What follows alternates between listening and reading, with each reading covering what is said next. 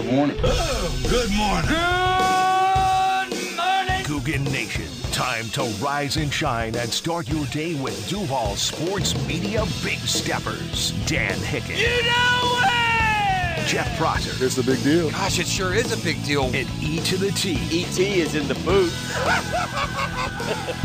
Rise and shine, Googans, go time on a Thursday morning. I love when they let us out of the studio.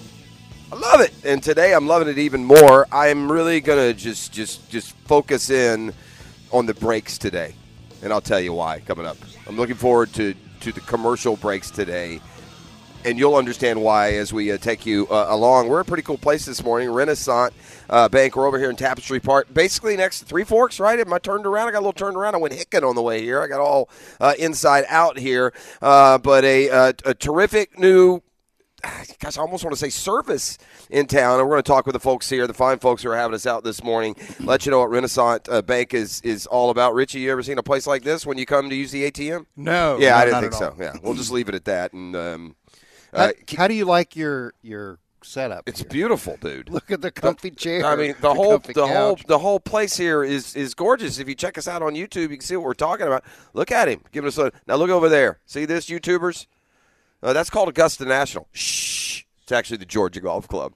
Um, and and so who knows? Maybe one day you'll be hitting into that screen. Um, we'll, we'll get to a lot of those news and notes as as we move along. But we're at Renaissance Bank again. Um, eh, the Hicken arrival is an hour out. It's a custom tree surgeons Thursday. Uh, we certainly have have a lot to get to here as we move along this morning. We really turn our attention to to college basketball and uh, more specifically March Madness. Um, e, it, it happened again. Shocker. I know, right? If you're yeah, if you're a ranked basketball team and you're playing on the road, you're about a 50-50 proposition uh, these days. Um, it may be a little bit better than that, but not much. We had a few more of those upsets last night. Florida, no longer an unranked team. Uh, still trying to pull an upset on the road last night in the SEC. Boy, it would have been a sweet victory but it was just as close to coming to fruition. Gators go on the road in Tuscaloosa. It's hard to imagine that Florida, Alabama is a more compelling basketball matchup these days than it is football matchup. But uh, nonetheless, uh, Gators go on the road. If there's a disturbing trend for this Florida basketball team, and I think overall there, there's not a whole lot to disturb you. This is Todd Golden in year two trying to get his program up and running, pushing and, and pulling and transfer portaling and recruiting, and ultimately trying to coach uh, his team into a maybe a special spot in Gator history. I, I think the ceiling for this basketball team could have them playing deep into March. We'll see. Florida has shot up the net rankings, even got into the AP poll and went at Tuscaloosa last night. And back to the disturbing trend, if you want to call it that. They've had a, they've had a devil of a time holding leads, man.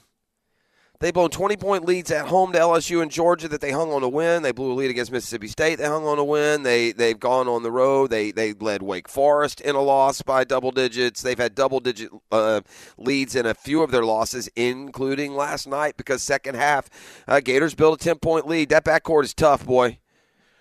Uh, uh, and Clayton in, in those guys, but what has been a strength for Florida last night uh, bit them in the backside. They rebounding. Uh, Bama just killed them on the boards. Bama didn't shoot good. Florida did a pretty good job defensively, but despite all those big bodies, did not do a great job uh, on the boards. And despite a 10 point second half lead on the road at number 13, uh, Gators saw that lead evaporate. They went to overtime. And in OT, uh, Florida lost by five. They they fell behind. Bama scored the first seven points of overtime. It looked like it was going to be a, an overtime double digit win, in fact. Uh, but the Gators fought back and they had it within a point late. Uh, they forced a missed shot by Bama in the final seconds. They could have had a chance for a game winner, but an offensive rebound for the Tide, kind of a gosh, kind of a scrambly uh, uh, offensive rebound. And so, like that, Florida falls on the road at Bama. They're now 18 and 8. You could kind of feel it coming. Um, you know, they were kind of due for at least a bit of a letdown. And so, um, we saw that a bit, but I, I don't know. They played with energy. They play with energy. It's another boy. This basketball team is really close to being like 22 and 4 and highly ranked with a bushel of impressive victories, but they're not. They're 18 and 8 with a loss last night at Alabama. But uh, overall, I still think this continues the arrow pointing up for Todd Golden's basketball program. That's tough spot, man. I think Bama's undefeated at home this year um, in the SEC. They're they're a good team. They lead the SEC. They're 10 and 2 going into the game. Florida will play Bama again. Later in the year, it, it may be the last regular season game. It's near the end of the regular season, and they'll get them in Gainesville, and and we'll see what has progressed by the time uh, we meet at that point. Uh, SEC basketball, another topsy turvy night. Ole Miss projected into the field, ranked um, until last week, go to Mississippi State. So what happens? They lose. Uh, Kentucky, number 17 in the country, had a 15 point first half lead at LSU. And the Tigers hit a bucket as the clock expires, and they beat Kentucky 75 74 good luck picking the bracket in March Madness. I'll just say that, and we'll move along from college basketball for a while. Good luck picking it. Honestly, this is a year, flip a coin. Hand it to someone who's not a basketball fan in your life and, you know, tell them to pick their favorite nickname. Go by colors this year. Do a blind draw. Because if you think you're going to predict how this thing is going to turn out, good luck. I think the answer is going to turn out a lot like last year turned out, and you're going to have to really kind of dig into your memory banks to remember because there was no Kansas, there was no Duke, there was no North Carolina, we didn't find Kentucky there or Arizona, uh uh-uh. uh, San Diego State, Florida Atlantic, Miami. That's three quarters of your Final Four last year, uh, joined by a UConn team that at the midway point of last year you weren't really sure what they were going to be. So it, it is going to be another topsy turvy March Madness. I can I can promise you that. Well, golly, this didn't take long. A day after announcing the new 12 team college football playoff that would include five conference champions and then um what, seven at large.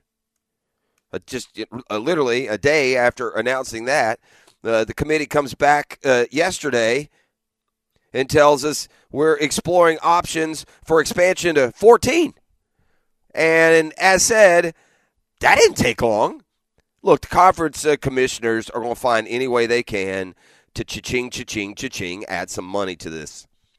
And so the management committee, who took forever to get us to a 12-team playoff, uh, we may just see two seasons of it. That 5-7 model's in place for 24 and 25. And when I say they're looking at a 14 team playoff, I'm talking about now. 2026 is what they will be shooting for. All parties involved are expected to to be honest, probably probably to to to uh to pass this. You know, I think that's where we're at. Big Ten commissioner uh, telling the Athletic yesterday, we've talked about formatting and 14 teams coming up. We got more work to do. All that stuff concerning multiple automatic qualifiers is premature, the ACC commissioner said. Not sure I'm listening to ACC Commissioner Jim Phillips. Like, if you did a winners and losers column from how this whole college football relocation and, and, and movement has gone, you got to put ACC dead, dead last in the loser column. Ah, well, that's not fair. Behind the Pac 12.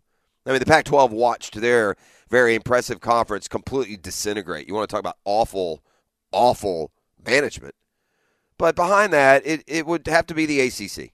The Big 12 lost their power programs and suddenly have ended up better than the ACC. Think about that.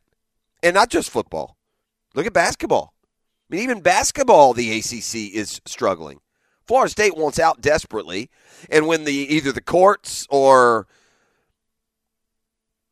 the discussions lead them there, Clemson will be right behind them, and North Carolina probably not far behind that.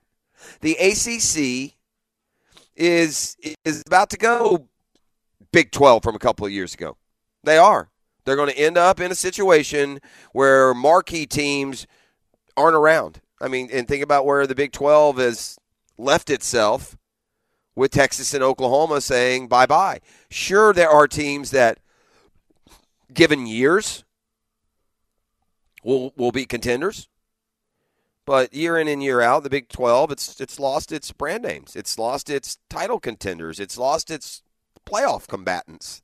Although that playoff gets a lot bigger and a lot juicier, and so yeah, it, that didn't take long, huh? Uh, a whole day later, they tell us that uh, actually we're thinking about a 14 team. Listen, if you're a football fan around these parts, FSU, Florida, uh, the more the merrier. I mean, at this point in Gainesville, for a battered Gator football fan base, they're going to have to expand that field to about 48 to get Florida into consideration. But uh, meanwhile, 14, it looks like it's coming. I, I'm I'm for it. I mean, I'm for it. Do you give the top six now? I don't even know how that works out into the math. 14 was pretty simple.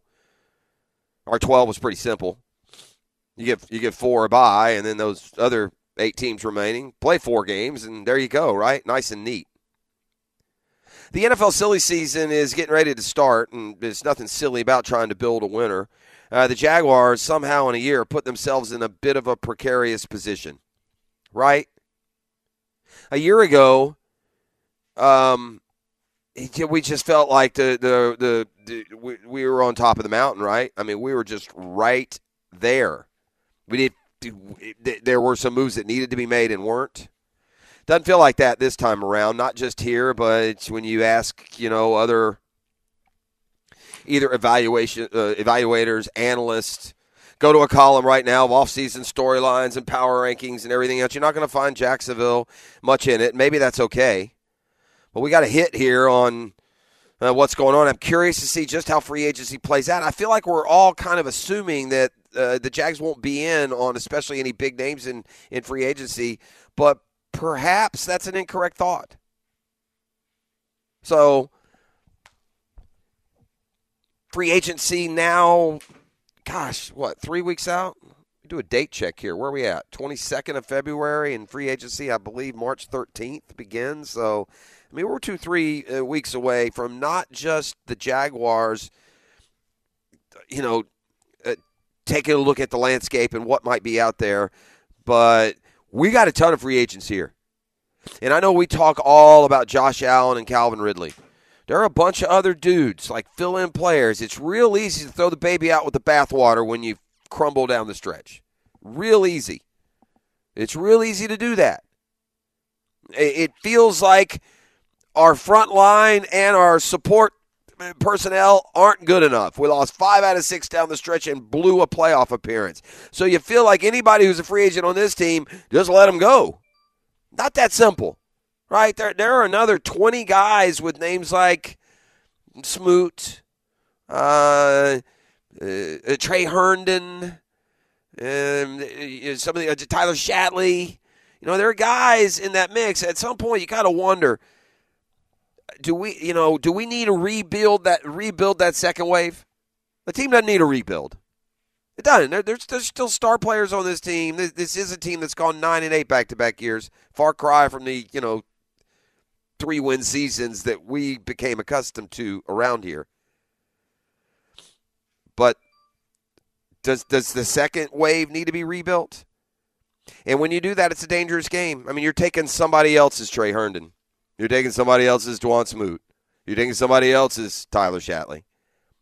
My job one here is rebuilding this offensive line that just got so just so manhandled uh, by the end of the year that it it um, it wasn't even fun to watch. It's that bad. All right, we're getting you up and rolling here on Custom Tree Surgeons Thursday. We're at uh, Renaissance Bank over here at Tapestry Park, right next to Three Forks.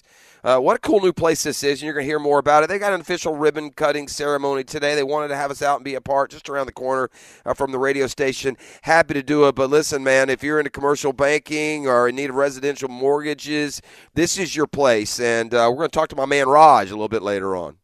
You know, some dudes are just one name dudes. I know Raj gets out in the professional world, right? Like, right? Like Hickens. Some people call him Dan. Some people call him Hickens. Some people call me Jeff. Some people call me Prosser or Pross. Some dudes, they're just Raj. You feel me? All right, so we'll uh, we'll uh, take you through what we got going on out here today as well. So six four one ten ten. That's the text line designed by Lifetime Enclosures. Happy to tell you, I don't have access to the text line out here today. So happy to tell you. I got no text line, so get with E. Y'all have a good time in there. E, how are we doing this morning, my brother? Yeah. Yeah. It's too bad you can't be out here with us. We could watch you dribble some balls down the fairway here, top of you, but You know I get my LeBron James on out there. that's a little shot. It took a little shot at. Dan Marino lists his greatest quarterbacks of all time. And I look, there are stories like this online all the daggum time. You gotta find a story like this. I can go tell you right. I could Google right now. Joe Montana lists his all-time quarterback. Steve Young. But what's interesting about this is because of the person who's doing it. You want to talk about the importance of titles and winning? Exhibit A, Dan Marino. If Dan Marino had won three Super Bowls, he, we might call him the GOAT. With zero, he's forgotten, isn't he? Buddy, if you were around like I was when Dan Marino was flicking it through defenses in his prime, was there anyone better? Who does Dan the Man say the best quarterbacks are of all time? And this is becoming a more pertinent question because of one Patrick Mahomes and what he's doing out in Kansas City. Uh, so I'll jump into that just a little bit. We've got other NFL news for sure. There's a football team in Miami that's much better, it seems, than the Dolphins or the Hurricanes. I'll explain. And much more as we get you up and rolling on a custom tree surgeon Thursday. You're listening to the drill on 1010XL 92.5 FM.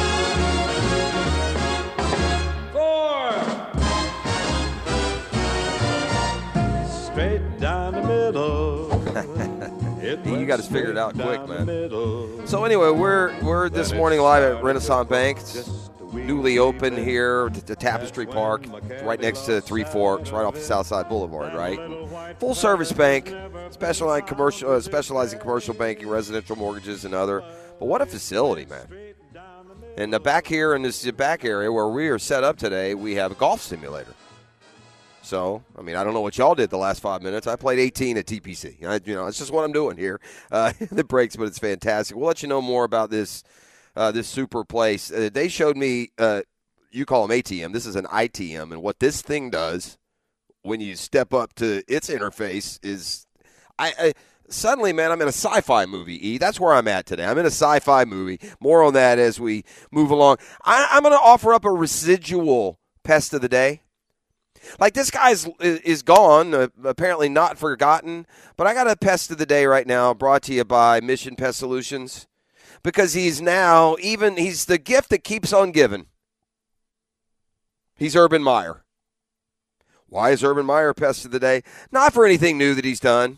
Not that Herbs cares. Uh, you know, Herbs, he's cashing that $8 million Fox paid him last year, just bebopping around. Uh, gosh knows what, you know, tush he was grabbing last night, but I'm sure Urban's up to something no good. The disgraced ex Jaguars head coach, though, has earned a very dubious spot at the top of one particular list. Jags have had some good coaches in their history. Tom Coughlin. Um, well, that's not fair. Doug Pederson, pretty good coach too. Uh, Marrone had a, I don't know, a breath of success, maybe. Uh, meanwhile, we got a list here of the worst coaches in NFL history. Dude like a dude named Mike Tanier has put together the list. And what do you know? Oh, Herbs gets the top spot as the worst head coach in NFL history. The argument is that his awfulness went beyond the football field, and that's fair. Uh, the only one I won't put any stock in is Josh Lambo's ridiculous little "he kicked me." Yeah, that uh, trust me on that one. Uh, Lambo shouldn't get in on the on the gravy train of Urban's mistreatment. That that that was well, he at the very least embellished what happened out on the practice field. And he's a kicker, and so I don't care what Lambo says. I'm not going to get into. He kicked me on the practice field. And it hurt, and I, I know I haven't made a kick in a month, but I'm a person too. Um, but what we really remember uh, about old Herbs is just coming in and completely junking Trevor's uh, first year. He was fired midway through. They went on. I mean, what do you want me to tell you, bro? How many examples do we need? Dude took his team to Cincinnati for a Thursday game, let the team fly back without him, and then rather than, I don't know, go to a family reunion, he's playing grab ass in some sports bar. Some 24 year old backing it up on him. This guy was an abject disaster. He hired a strength coach that came with baggage, so much so he was let go the very next day. He had, you know, obviously the the ridiculous decision of staying up in Cincinnati, and even the more ridiculous of hitting on, you know, girls half his age. Um, so just an abject disaster. He, uh, the, the football decisions weren't much better. There was little to no success. The offense never got going. Trevor never got into a rhythm. His staff was no good. He was just an abject disaster. And now, think of all the bad coaches that have come and gone. There have been some that have gone over, but no, at least according to this, it's not, you know, uh, Bobby Petrino or Josh McDaniels. It's not Matt Patricia or Adam Gase, who also got votes. Nope, the worst coach in NFL history, at least according to this list, is our boy, Urban Meyer. And that's today's best. Not for anything he's done recently, just for bringing us this residual. The pest of the day is Urban Meyer. Hey, man, I ain't got no Urban Myers over there at Mission Pest Solutions. You have solutions to any pest problems you may have. Serving Jacksonville, the entire area. When you call 944 Pest, you'll speak directly with the owners. Those owners, Jacksonville, uh, veteran and locally owned. It's Mission Pest Solutions. Justin Fields has had enough. I- I'll get into this a little bit more. And I, I, I, I heard him speaking on a podcast with the St. Brown brothers. Now, Amon Ross St. Brown is an all pro with Detroit. I'm pretty sure he's got a brother. Is it Equanimeous? Some strange name. Yep. St. Brown. Uh, Right? Doesn't he play with the Bears, right? So he plays Yeah. with Justin Fields. Uh-huh. And they get Fields on. Fields was in the news yesterday for what? Remember? Do you remember what he did? Unfollowed Oh, the Bears on social yeah. media, right? And, and the NFL, yep. Yeah, so he was asking about unfollowing the Bears in the NFL, and I got to be honest, I've never seen. Maybe it was because of the company he was keeping in this podcast. I've never seen Justin Fields look this comfortable, though. Agreed. You know, do you, so you, you agree with that, right? Did that yeah. jump out at you a yeah, little he was very comfortable and relaxed. Yeah. Yeah, it looked much more comfortable and relaxed than I'm typically used to seeing uh, Justin Fields. And he said a couple of things that would fly in the face of, um, you know, removing the Bears or the NFL from his consciousness, like he's sick of both of them. You know what he's sick of? He's 24 years old. He, he's getting ready to go into, you know, vacation mode. He literally said he's about to go somewhere, some tropical island and he just doesn't want football on his timeline. I'm sick of it, he said. But he also doubled down on a couple of things I thought was interesting. He did. He, he wants to stay a bear. I didn't you. Um, didn't you take that as sincere? E, did you hear that? I quote? did, yep. I did too. No, I want to be here, but you know what? If they don't want me and they keep, you know, playing kissy face with this college prospect, oh well, what can I do? But I tell you this, I'm sick of hearing about it, man. Very honest answer, and it wasn't said at all. Sometimes it's important when someone says something to hear them say it or to read what they said. Because you could take even the quotes from what Justin Fields said yesterday, and if you put your own tone of voice into it, they could come across very differently than they did. What I heard yesterday when Justin Fields was a humble yet frustrated quarterback who here is here is uh, Justin Fields on just tired of it all. Do you want to stay in Chicago or what's up? Yeah, of course. Of course I want to stay. Um to be honest, bro, I'll be trying to like, you know, with all the talk, you it's it's hard to, you know, I guess kind of just boom be in one place, but I can't see myself playing in another place, but I know how that league is. Like EQU is probably the same way uh, before you left Green Bay, but I mean, if it was up to me, I would want to stay in Chicago. I love Right. the city. The city's lit. The the fans are, you know, they're great, and Mm-hmm. the people. But um, it's a business. I ain't got no control over it. So whatever Right. happens, happens. But I feel like the biggest thing with all this going on right now, I just want it to be over. Like, just let me know if I'm getting traded. Let me know if I'm staying. This and that. Because I like watching film in the offseason. I like watching the offense. You feel me? Seeing what they're gonna do a lot and uh, stuff like that. So Yeah, I, hey Atlanta, take a bus up there and grab that man and bring him home and, and let him see what he can do for you. You feel me? Yes. He's improved every year, man. He's in a terrible position up there. Obviously, passing the football in Chicago is a difficult task. We have noted that they are a franchise that is the only franchise that hasn't reached certain markers when it comes to pass production. They never had a 4,000 yard passing season, never had a 30 touchdown passer. You know, things that just about every. I mean, Blake Bortles reached those numbers, gang. So it, it is it is for whatever reason. And if you go back in your mind to tell me the receivers that have wowed you playing for the Bears. E, can you give me a give me give me the you know the the all star list of Bears receivers through the years? Uh, Brandon Right? Marshall. right? For a cup of coffee. yeah, Brand, I mean, what? Curtis Conway? You gonna sell me? Right. Ricky Proehl? What are we doing? Uh, Uh, yeah. Allen Robinson certainly didn't fit the bill, so they have just struggled in the passing game forever. Even the the years that Chicago was a winner. Okay, they won a Super Bowl. They did it with defense and Walter Payton, didn't they? Yeah, like who were their receivers when they won the Super Bowl? Oh gosh, they they actually they had uh, Willie Gault. Um, was was one. I could probably come up with a with a couple more, but they I just ran remember the, football. defense. Yeah, Urlacher. Yeah, the defense. Yeah, for sure. Well, that well that one, yeah, they went to the Super Bowl again with defense and running. Was that maybe Matt Forte when they yeah, went Matt with Forte. Uh-huh. when they went with Rex Grossman, the former Gator? Rex Grossman went to a Super Bowl game. Uh, Right, wrap your brain around that one.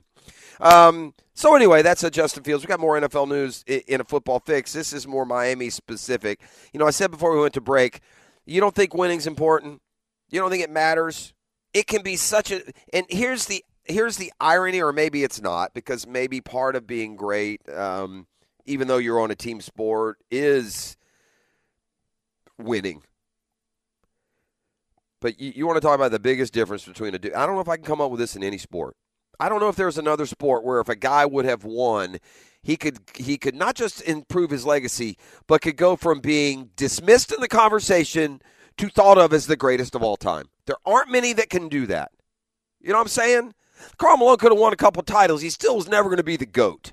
I'm just trying to think of players who played long portions and never won championships.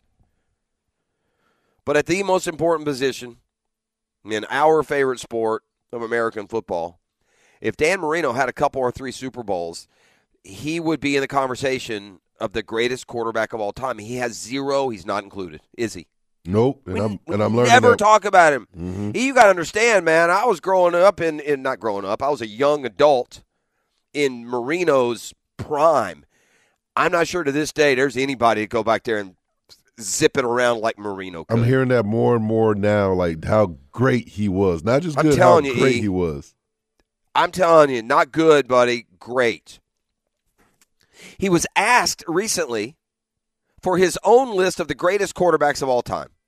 Now, Marino is on a list. If you get to the top 10, I'm not sure Marino still cracks the top five, though, because you got Brady and Manning and Mahomes just of recently who all won championships and get um, uh, uh, multiples, in fact. And it, it, it rightly puts them in a higher spot than a guy who couldn't win one.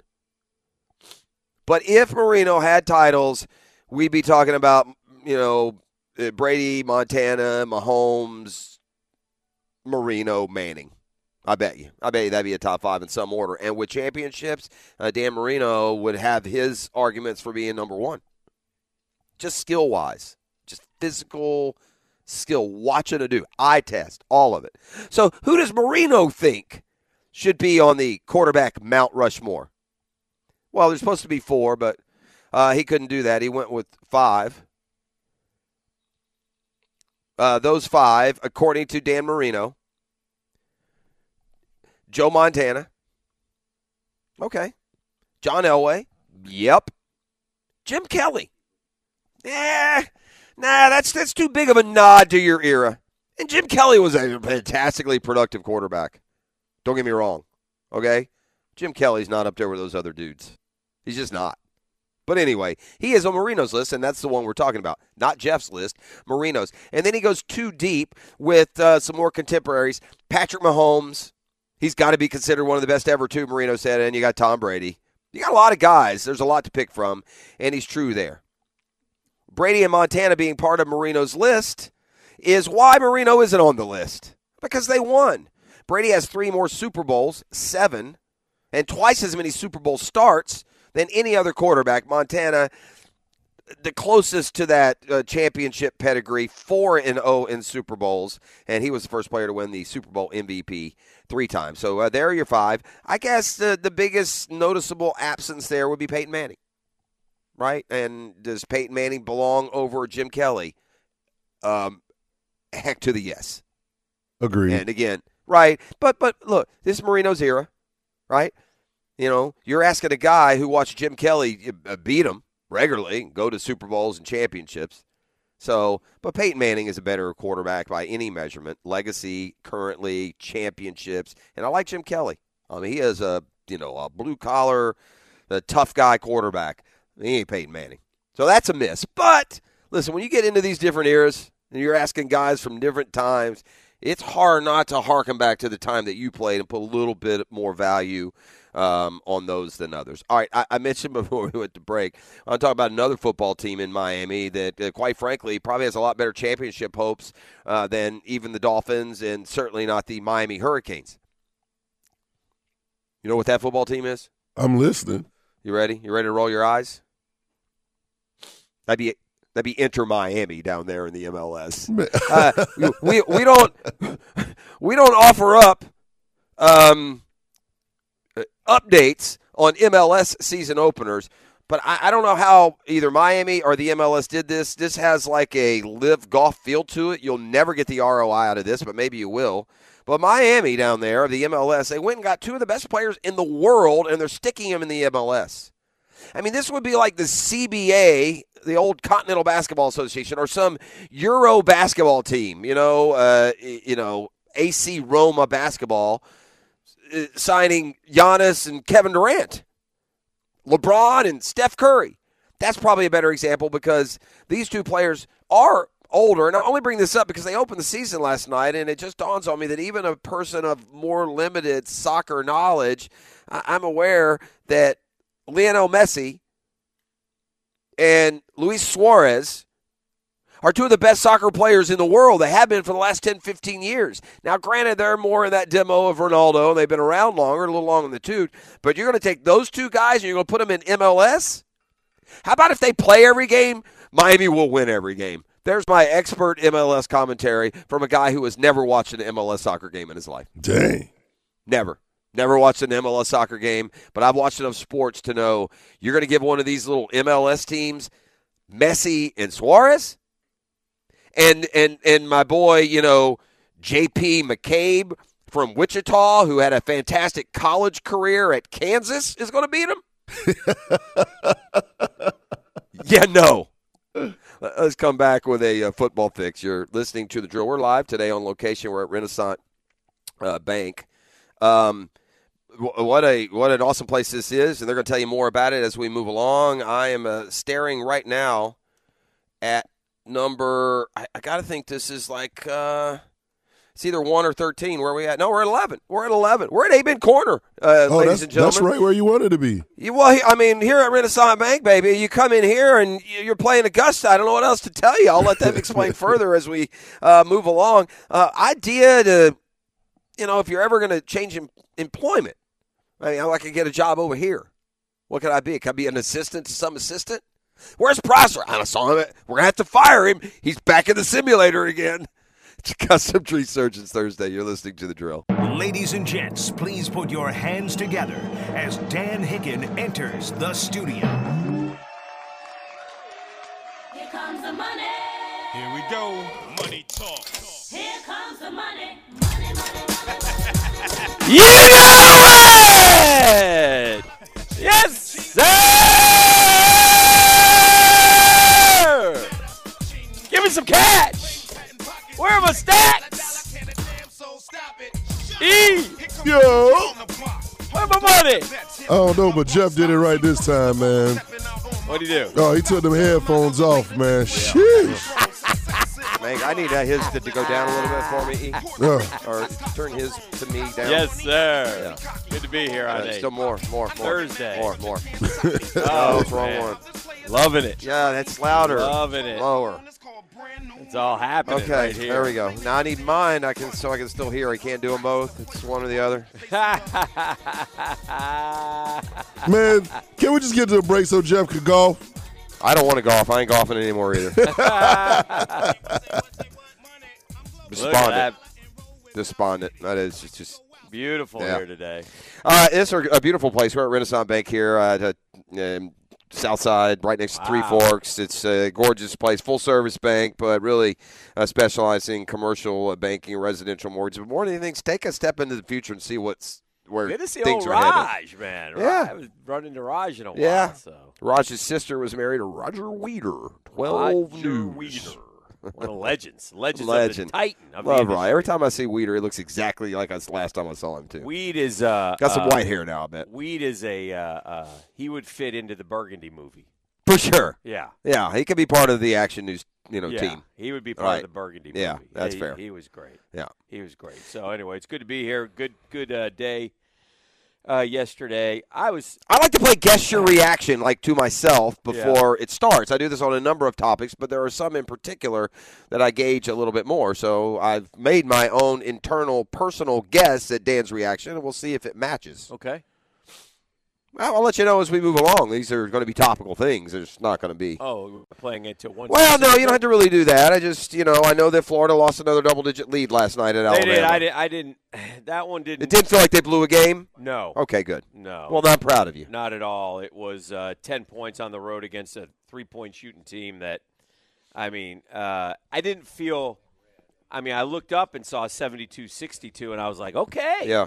Okay. And that's late, by the way. That's the six minutes to go. And, uh, uh, but I didn't feel like that game was anywhere near. And it wasn't because. It wasn't like being up 20 at home to Georgia. Or LSU. Oh, yeah. Those games. Were Right. There's a leads. flaw. That Yeah. that last night This is was just a slugfest. Yeah. Okay. And, good. uh, yeah. two good teams going at it. Uh, now, with that said, win the dadgum game, man. Yeah. They. you know, it's a little. yeah. They got killed on the boards, which is a- rare for them. Well, you know, I've, You know said, who's the- I've said this a couple times this year. When they match up against some big dudes on the other side, they get a little wimpy. And and and and listen, they got beat by ten. Offensive rebounds for Bama, but man, Alabama's two for eighteen from the behind the arc. They're the getting some weird point. bounces. They're going to get more, You're two for 18 behind the arc. It's more opportunities. Gosh, dog, man, that's a great opportunity. And listen, Alabama's won now 16 SEC games in a row. Yeah, they're all, 11 and, 11 and 2 in the conference. They're the leader. So I, I, they're good. Um, they're, they've got, uh, you know, it's interesting to watch their team and how they play. I don't like them. I don't like Alabama. I wanted to really win that game. I, wanted I to- get it. I wanted to stick it to the Bammers, um, but we didn't. So I, I think it's them. encouraging. I, I, I, this is what I'll say after watching last night. I know Bama is a top five net ranked team. They're the mm-hmm. leader in the SEC. Mm-hmm. Florida's as good as Alabama. Oh, Florida's really as good as anyone they've played this year, Dan. And I, and if that's the case, you know where that puts you? It puts you behind UConn. Mm-hmm. It puts you behind. I mean, as as you start, it puts you behind Purdue. And it comes to like rolling the ball out there and getting a winner. That's Well, about it. Let me tell you the the Gator conundrum that is about to occur here, and E, you'll like this. This will help you, I think. Okay. The Gator conundrum is this: when you're sc- there's a there's an unwritten rule in the in the sheets of integrity that we fill out, where we will have the March Madness contest with the loser spinning the wheel. Okay Okay. there there is a unwritten rule that if your school's in, you ride them. You ride them for a, a little bit farther than the you like if they're a 12 seed, you probably ride them to the field of you know, you might take them to 16. You get them through the first week. If they're a 6 7 seed, you got to show some guts and and ride them e. And and this is a Florida team and Jeff just said it. This is a Florida team that is capable of making a run. But somehow, some way, it's also a Florida team that has this formula where they lose. I, I also So- and, and I want to also so I want to well, I was just saying. So the conundrum is taking them to the Final Four and then getting your heart broken Yeah, gotta- and losing the wheel. Got to play. Got to play the ceiling. On, got to play the ceiling on, on this basketball team. It, it goes a little bit further. I would even clarify fur- further.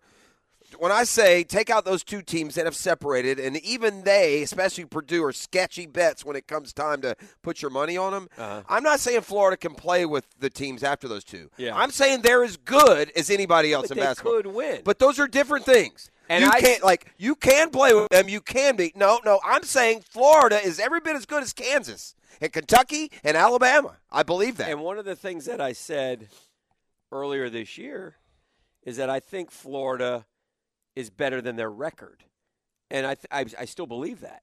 But but you know, and they've won a couple since, but they need to keep winning. And look, again, they won seven of eight, and their only loss was one point. And last night's game went overtime, so even their losses are close. Nobody's blowing them out. The pl- the the play last night was Gators plus ten by the time the game started. I Yeah, so it was eight and a half yesterday Yeah. morning. So ten. By, by- and by the way, I they outperformed what I thought. I thought yesterday was one where they Well, would go, be a little tired, fall Yeah. behind, the Yeah. crowd get on them, and they lose by 18 points because Right. those happen also. Right. And the fact that that didn't happen, I think it shows some continued growth and toughness out of this basketball team. I think it was the best SEC game of the year, quite honestly.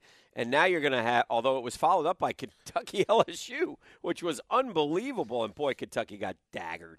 I mean, LSU's symptomatic of kind of what college basketball has become, man. I mean, you, you can't take anything for granted against anyone. I mean, Penn State beats Illinois last night. Yeah. Um, eh, you know, LSU beats Kentucky. Like every Yeah. night in college basketball, there's some unranked team beating somebody 15 to 25 because the difference is not like great. I, I want to throw Houston, by the way, into that category teams I wouldn't want to play. No. I don't think Florida's as good as Houston. Houston only gives up 55 a game. We talked about that Yeah. the other day. Shout out to uh, LSU Jerry though, as the uh, the, the, the I'll say this: their coach keeps them playing yeah. hard. They don't. Where did they get him from? Where did he come from? One of those like mid-major, Yeah. like made a run to the Who- tournament who kind of is it? teams. right? What's his name? McMahon. Will Will something? No, no, that was Will Wade. Was the old guy? Oh, Will. Wi- it's Matt right. McMahon. Is Matt McMahon. I knew it was uh, a, a consonant uh, delight. Some alliteration work. Might be. I don't know. I would. I just be guessing if I if I said where he came from. But anyway, uh, it was kind of a good night in college basketball. I had. My Gators did lose a quad one win yesterday. Remember how they gained a quad one Oh, win because Pitt? Pitt? had won. Well, Yeah. Pitt then turned around and lost, and so it's now it's a quad two win again. um, I had a nice little uh, uh, uh, local moment last night. I will give a little shout out. I was watching, was watching Florida basketball and Florida baseball. Gators were playing UNF. I also went by the softball game after class. I figured something out about uh, softball, D1 softball. Mhm. Your kids play softball. That's great. Let them play softball. Um, if you have dreams of your your daughter playing at a big school, she better be six foot tall. They're all big. Oh my God, dude!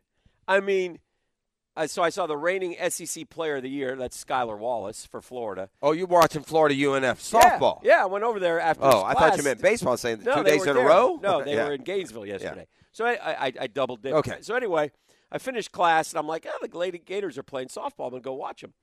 And so You get into college softball for free? Uh, Do you know? I don't Uh, know. you I may have stood the outside employee, watched, okay. so I didn't go All in. right. Okay. Um, I don't think so though. All right. But anyway, a good crowd, um, and and so I'm watching, and uh, you know, and I wanted to see uh, uh, Ava Williams is uh, is White Chocolate's daughter. Mm-hmm. She's hitting ninth. She's only hitting hundred. She's one like the one of the best softball high school players in the country. shows you the the difference.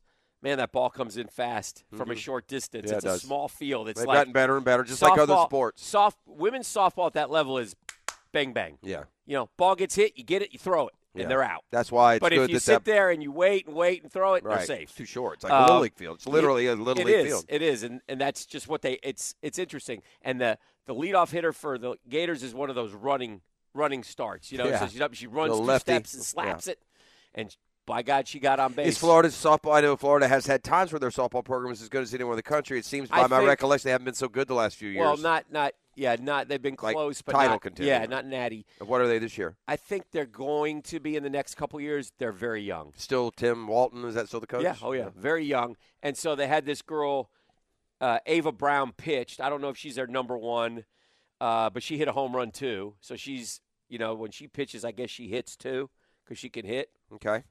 Uh, they've got the SEC Player of the Year, who I'm sure Florida's NIL gave some money to stay. Uh, but anyway, my point was, uh, the the the the ladies who play women's college softball at that level are Big big, girls. girls. And when I say big, I mean like tall. Yeah. And they also they also you know have some girth. Like that's big girls, man. Big, goes. thick girls. I'm yeah. we. Hey, not- we watch the Women's Yeah. College World Series. I, I see these girls Yeah. rounding the Yeah. bases. Big But if- girls. But if, your daughter's five foot four and she's a star, you know, um, good luck. Good luck. I, I, I would almost wonder, and again, I didn't see every Florida player, but I almost wonder if they don't even look at like girls who are five five and shorter. I, well, I mean, It that happens in other sports. Yeah. I mean, It was interesting though. I, I, I kind of man, it has become a, a very competitive. And look, Florida. I was watching their batting order and Texas and UNF, Colorado girls. I mean, UNF. I think it was her DH got up there. She looked like she was Willie McCovey size. Wow. I mean, I'm telling you, it was it was impressive. So anyway, I watched a little of that, but then also uh, kind of the, a, a neat thing, Jeff, for me, and we all have these moments. But last night, I was watching Florida UNF baseball along with the Gators basketball team because my son Brooks had the game on his phone, so I could watch. And our guy Brett Dennis, who went to Providence with Brooksy last year, the pitcher, goes in to pitch for the oh, you got UNF. the pitch as a freshman right out of the gate. True freshman. Is My that man- expected? Well, he pitched an inning, uh, I think, against Delaware over the weekend or last Friday. So he goes in. Is that the kid that pitched the game I went to? Probably. Yeah. He pitched almost every Yeah. Final Four game. He was a horse Okay. for us. And really good player. He's always we we grew up with him.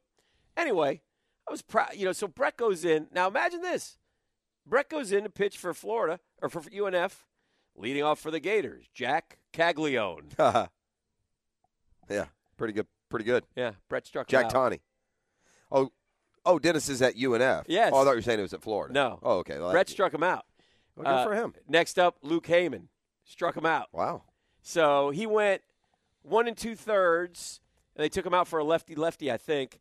Uh, but he no runs, uh, did terrific. Uh, he walked, I think he walked two, but Who won the game?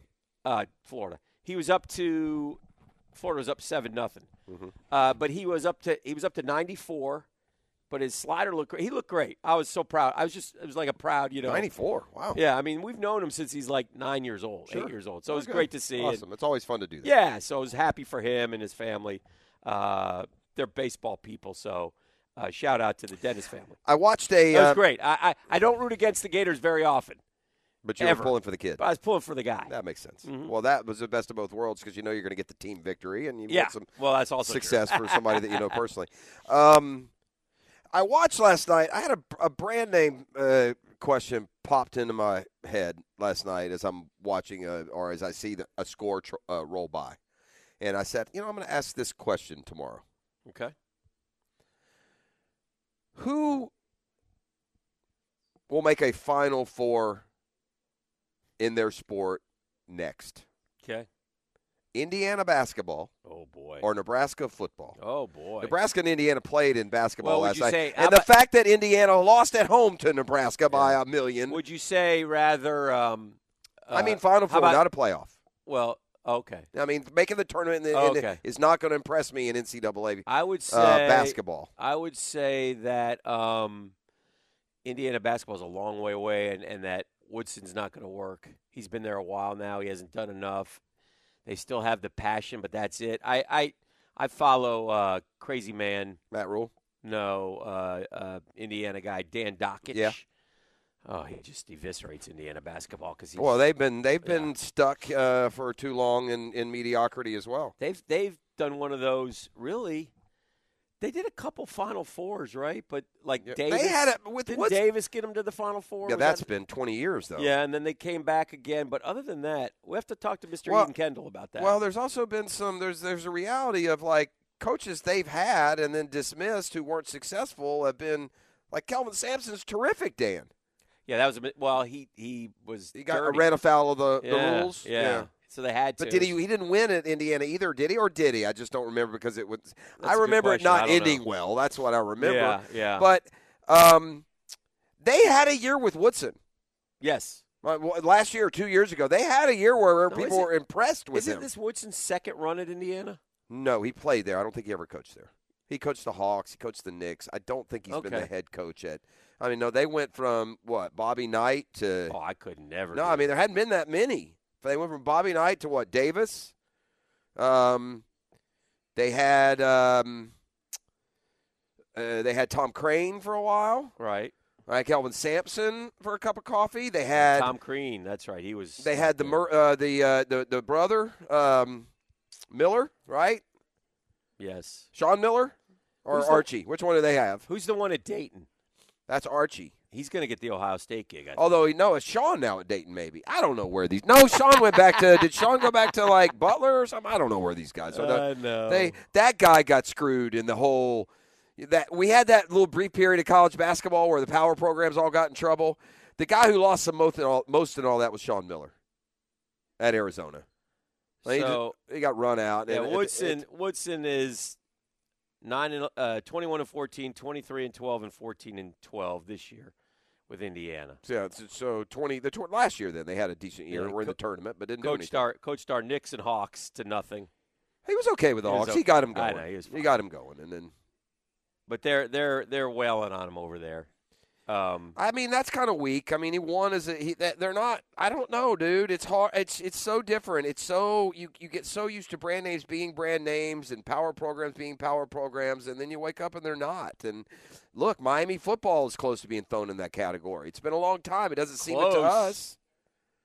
Yeah, but do you still? I don't feel yet like they can't ever win again. Or some of them, you get to that point. Like oh, I you think they you think they can? I don't know why you can't. You're in Florida. If you get the right, you know, cash guys and the right coach, then you can. I think. Yeah, I don't know. I mean, you're in a cakewalk conference. You could just put it together a year. I saw after Bob Knight came Mike Davis, Kelvin Sampson, And Dakich did interim, Crean, Archie, and Mike Woodson. Yeah, yeah, yeah. We, we did them. We did them pretty much in order. And uh, But it was Archie. Yeah, you got the wrong one. let's see. I think Sean Miller is back at like you know Xavier or Butler or wherever he came from. I think Xavier maybe. Dayton is it one at Dayton? He went back to Dayton. I don't know. Now you got me off. Sean and Archie are they twins? By the way, I think they No. are. Aren't they? No, they're just brothers. they look a lot alike. They one might of them twins. wasn't one of them the pit point guard. Yeah, that was Sean Miller. He was like a little phenom kid growing up. and- Yeah, yeah. He was on like Letterman or something. I saw him think. play against JU years ago. I saw him play in, in Gainesville. How about that? Yeah, that was with Jerome Lane and Charles Smith and those guys. Your guy, Charles Smith. All right, so we're just warming up here. Uh, we got a lot going on here, at Renaissance Bank. So it'll be a fun day. Yeah, it's a it's a it's a new branch in town. They've got a big ribbon cutting ceremony today. They are all full service banking, but this is like this is the the the, the direction that boutique banking is going, and they got a great uh, place here. So a full service bank, but really specializing in commercial banking, residential mortgages. Um, uh, stop by and see them either this morning or, or reach out at renaissance.com uh, because I, I tell you what, this place is fantastic. Let's take a quick break. It's Custom Tree Surgeons Thursday. We'll come back with a 10 minute drill. We got Doc Kevin Murphy uh, coming up today and more. You're locked and loaded on 1010XL 92.5 FM. All right, we got some sports concepts and rationalizations. We call it the 10 minute drill. At the end of the drill, we hand out a prize pack. E, what's our razzle dazzle today? Oh, snap. We still got some tickets to go see Dave Matthews Band. Yes, we do. Uh, May 29th at the Daily's, uh, at the Daily's place. All you got to do is holler at your boy at the end of the 10 minute So- drill. Hick, Yes. do you suppose it's uh, 48? I, can you my playback up so I can hear myself? No, wrong one. Test that. No, wrong. There you go. There we go. Um, and let's just kind of leave them there, maybe. Um, um, what was I going to say? I don't know. It's a shame. I was looking at when we did the downtime, and I saw this. It, it stunned me, and it just makes me love Jaguar fan that much more. That we have the worst winning percentage in the That four- surprised me because seven. the, in the four major league sports. d- here's why it's surprising because, I mean, you got you have a, you know, 2017 you had a 10 win year. Yeah. You've had two nine win years. It just tells you how bad the other seven years were. Oof. I mean, if you have a if you go four if you go six over 500 yeah, in three of the 10 years, yeah. yet remain at a 32% winning percentage, you're the worst team in ever, man. I can't believe that. I, Yeah. I know we're terrible. Yeah. We've known, and again, I think that maybe, maybe that's a spoonful of you know arsenic that we should remember when we're complaining about our nine and eight football team. And the, Yeah. you know, and I'm not saying that nine and eight gets a pass, but let's just at at, at times let's remind ourselves that we are a lot closer to, you know, to to every team's goal than we were. Some proud franchises, on, proud franchises on here. Uh, but again, the Jags are one, the Jets are two, Detroit basketball is three, the Giants and the Browns are. Uh, well, the proudest five. franchise on there that must be like what is the Pistons? Yeah. I mean, that's a team that's had a couple of different eras of championship Bears basketball. are nine. Washington is ten. Washington football. The Knicks are eleven. Not You know what's interesting about this list you're giving me, Dan? Uh-huh. Uh, the league that's supposed to have parity has all the losing teams. Is that the Lakers? Yeah.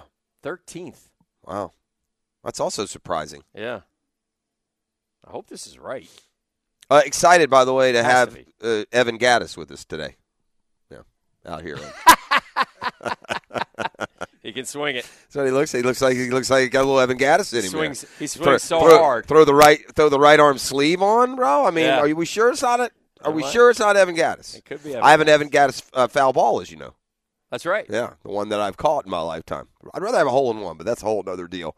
Uh, so I guess Dan, it would have just been way too much intense effort for these galoots and suits Yeah. to go ahead and announce a 14 t- team playoff when they did it. These guys are some piece of work.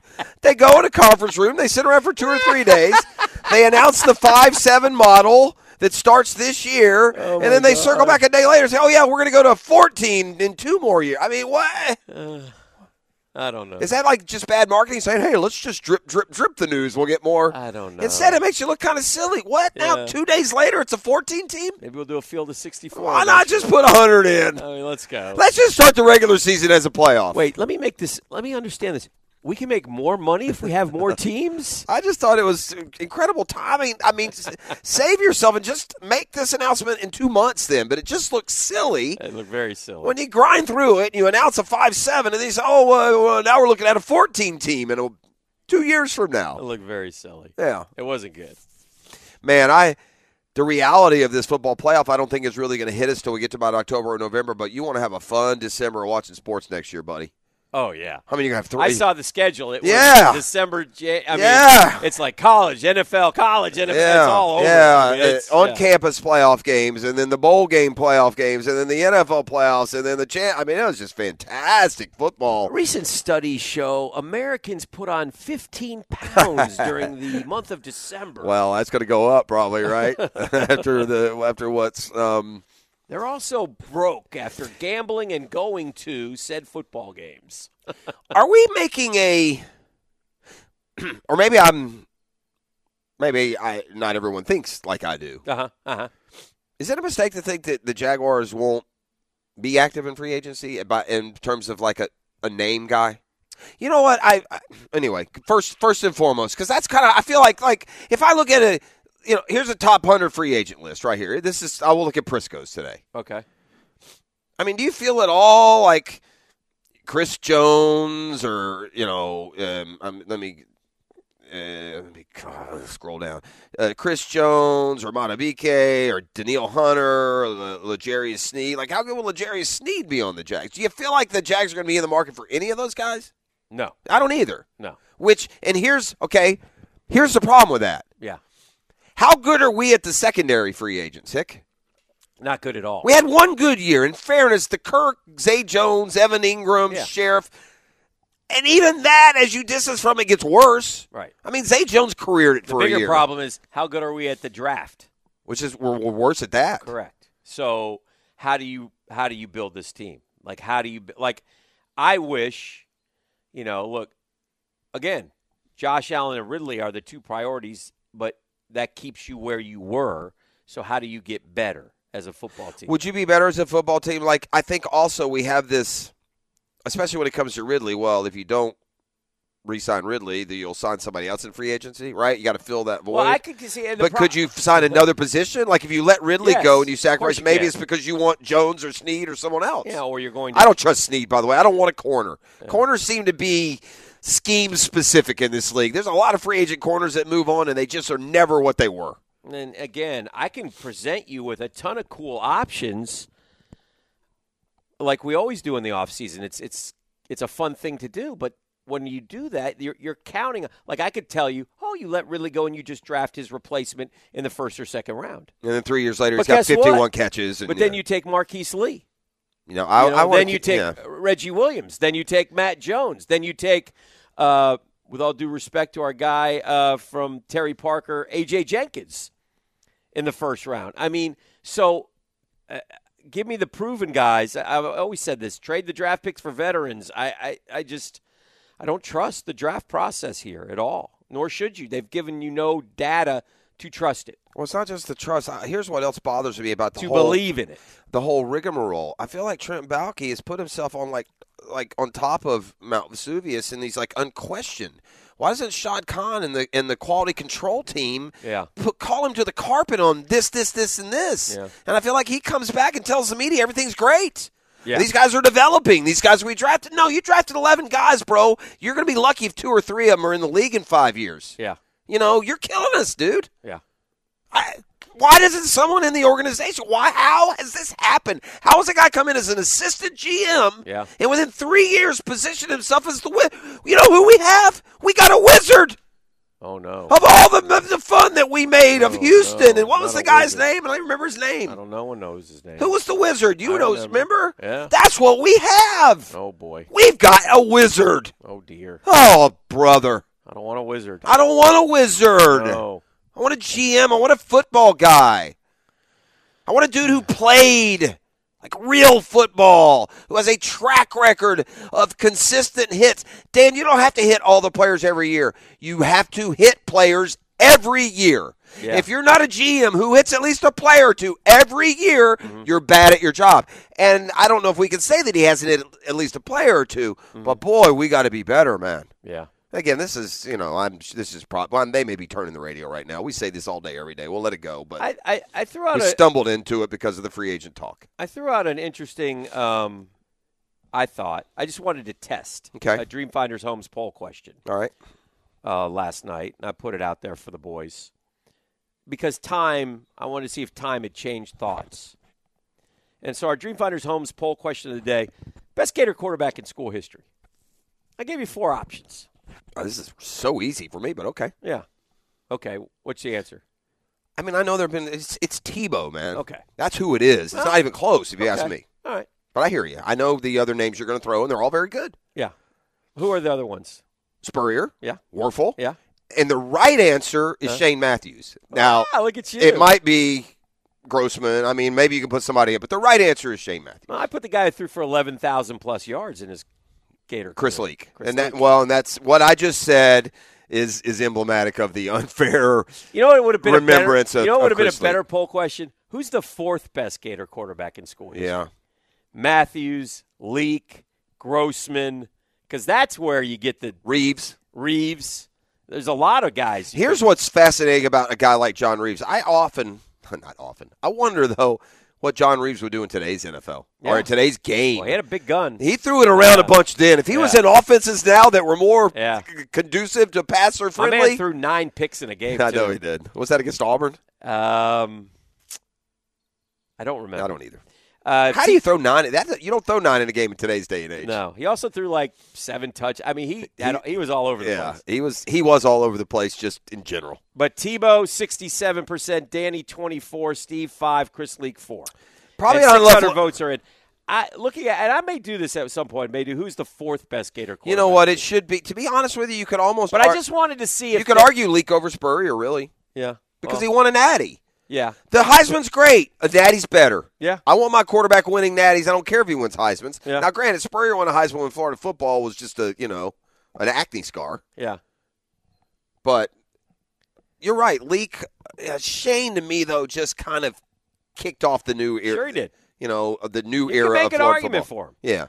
How many yards did he end up with? Where's he on the Florida list? Third or fourth? Yeah, he's down. he played a lot of years. Yeah, yeah. I'd have to So it's it. Leak. One, I mean, could you name? Is Leak is one? I mean, who, Yeah. who, who is who is Shane two? Wuerffel No, two, I think Danny's two. and then Shane. You think? I don't know if Tebow passed Shane or not. How many years did Grossman play? Uh, Grossman wasn't. He didn't play enough, right? Because Yeah. they were bouncing between he and Jesse Palmer, and they they, were, they played too many guys. Well, it was actually Brock Berlin that. Yeah, remember? Brock Berlin's another one. Palmer though was in the in the Grossman realm too, wasn't he? Or no? He came before him. Yeah. Yeah, I guess he came before. Uh, Leak, Wuerffel, Shane. yeah, so we nailed it. How many Shane have? Nine. Uh, let me look here.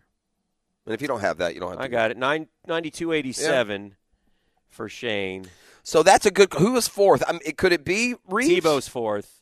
Tebow's fourth. Fifth. Kerwin's sixth. Huh. Reeves is seventh. Kyle Trask is eighth. Wayne Warren Peace is ninth. Dougie Johnson is tenth. Spurrier's eleventh. John Brantley twelfth, and Felipe Franks thirteenth. Shows you the difference of yeah. Uh, well, you know what? At the end of the day, you could argue Steve Spurrier is responsible for every one of the every name that you read off except for Reeves. Yeah. Right? It's either him or as the coach. I guess uh, he wouldn't get any credit for Tebow or or Leak. Graham Mertz nineteenth. If he has another four thousand yard passing year, what would he be?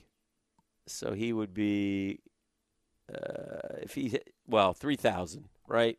Is more because he threw for 2,900 last Oh, is that what he did? So let's say he gets to six. If he gets to six, he would only move up to, I mean, to pass Dougie, you got to get to 7114. Uh, just pass Felipe Franks. That's all I'm looking for. get, get Felipe Franks off that list. I think that's necessary. So anyway, yeah. So I thought that was you can vote at Dan Hicken, by the way. But um, yeah, now that I think about it. Oh, one other thing before we head to break. What would you do with that? F- look up that FSU list would also be similarly interesting. Is it Weinke figure or is it Jameis? Like who leads All them? time? Yeah. It's not not Charlie. Charlie's the better of those guys. is the to me. If you could have Charlie, Jameis, or Weinke, I'm taking Charlie every by time. far, Ahead of his time. by far. By the way, Charlie be a top ten pick in the draft these days. It's a shame that the game hadn't changed by the time he came out. yeah. You know, we had Charlie Ward on last year. I talked to him last summer, and you know, Charlie's team lost to Providence the other night um, in basketball. Yeah. And he just said, "Look, I mean, they wouldn't. They wouldn't. I went basketball. They just wouldn't tell me I could play football. I'm not going to just go out as a fifth rounder and prove it. I won the Heisman. He Deondre Francois is number ten. Danny Kanell is number nine. I thought he'd be higher. Gary Huff is number eight. Christian Ponder is number seven. Drew Weatherford is number six. Wow. Jordan Travis, number five, 7,600 yards, by the way. Uh, EJ Manuel, number four. I've got to go through this list. Uh, Jameis is three. So he's third, Uh, Chris Rix is number two, and then Weinke. 8390, and Weinke is number one at 9839. So Chris Leak had, ele- Rix. Leak had 11,000 passing yards. That's why I Played know, all four years. That Yeah. helped. And Yeah. but but he also got some time cherry picked from him in the Yeah. last year from Sure. from Tebow. Sure. All right, 641 10 Come kind, come courteous, come correct. You will be a winner. Uh, we got Doc Murphy on deck. a lot going on here. We're at Renaissance Bank Process. Yeah, it's a brand new opening here. They're going to have the grand opening a little bit later. This is uh, where banking is headed. I feel like I've like in the future here. I, I do. I feel like I've stepped into a sci-fi. Such a beautiful facility. Um, such such great programs they have for you. They're a full service bank, but they're really focusing in on commercial banking, residential uh, mortgages, and more. So yeah, you can always uh, stop by and see them. And you can. Uh, we're at uh, Tapestry Park here next to Three Forks. So, uh, Hicken is now hit three. He's almost to where my drive is. I'll get to hit again here soon. You're listening to the drill on 1010XL 92.5 FM.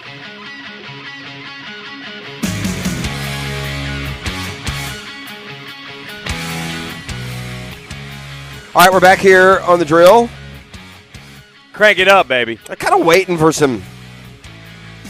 Yeah, I I need some NFL news to pop. He's coming up. We're uh, efforting Doc Murphy. We uh, we pulled a fast one on him, and we went out live on location. Uh huh. And so I'm not sure if he's going to join us from the studio, if he's going to join us via the phone lines, or if he'll just come, you know, waltzing in here. I, I, I don't know. I, I don't know. Where do you think uh, Calvin Ridley ranks among the top 10 free agents? Top 10? Top 10 receivers. Oh. Well, it's he's behind. Would you rather ha- he's behind Evans and Higgins. Is he behind? eh, Should he be? Should he be Yes. behind Higgins? Why is he behind Higgins? I mean, is are we are we putting Higgins? Are we promoting him just a little too much? I mean, wasn't Ridley with Atlanta everything that Higgins is with Cincinnati, or no? Yes. But he's still not. Uh, uh, You know, Higgins was hurt. I, I bet you Calvin Ridley's numbers last year were as Yeah, good as I- I'd- Higgins. I'd, rather have Higgins. I think if you asked, you'd rather have Higgins.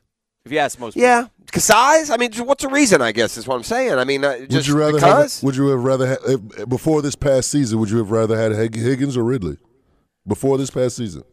Uh, well, because we hadn't seen Calvin and he was a Jag, I would have said Ridley. But yeah, I'm okay with Ridley. I don't think Higgins had a. I, I, I don't know. I, I, I flashed that catch Higgins made in the where he went up and caught the ball where uh, Browning just threw it up for grabs on the corner of the end zone and he reached not only caught it somehow took it away from the DB, then reached the ball over the goal. Higgins line. overall didn't have a great year. Now he was hurt, right? He Yeah. missed some time. Is that that what happened? And- Well, I mean, Ja'Marr Chase was. I mean, I, you know, they th- the the thought is, well, if he played as a number one, maybe he'd be, he had better. No, I don't know, but there, he's if he's not, you can, you want to make an argument for two, go ahead. I'm going to keep him at three.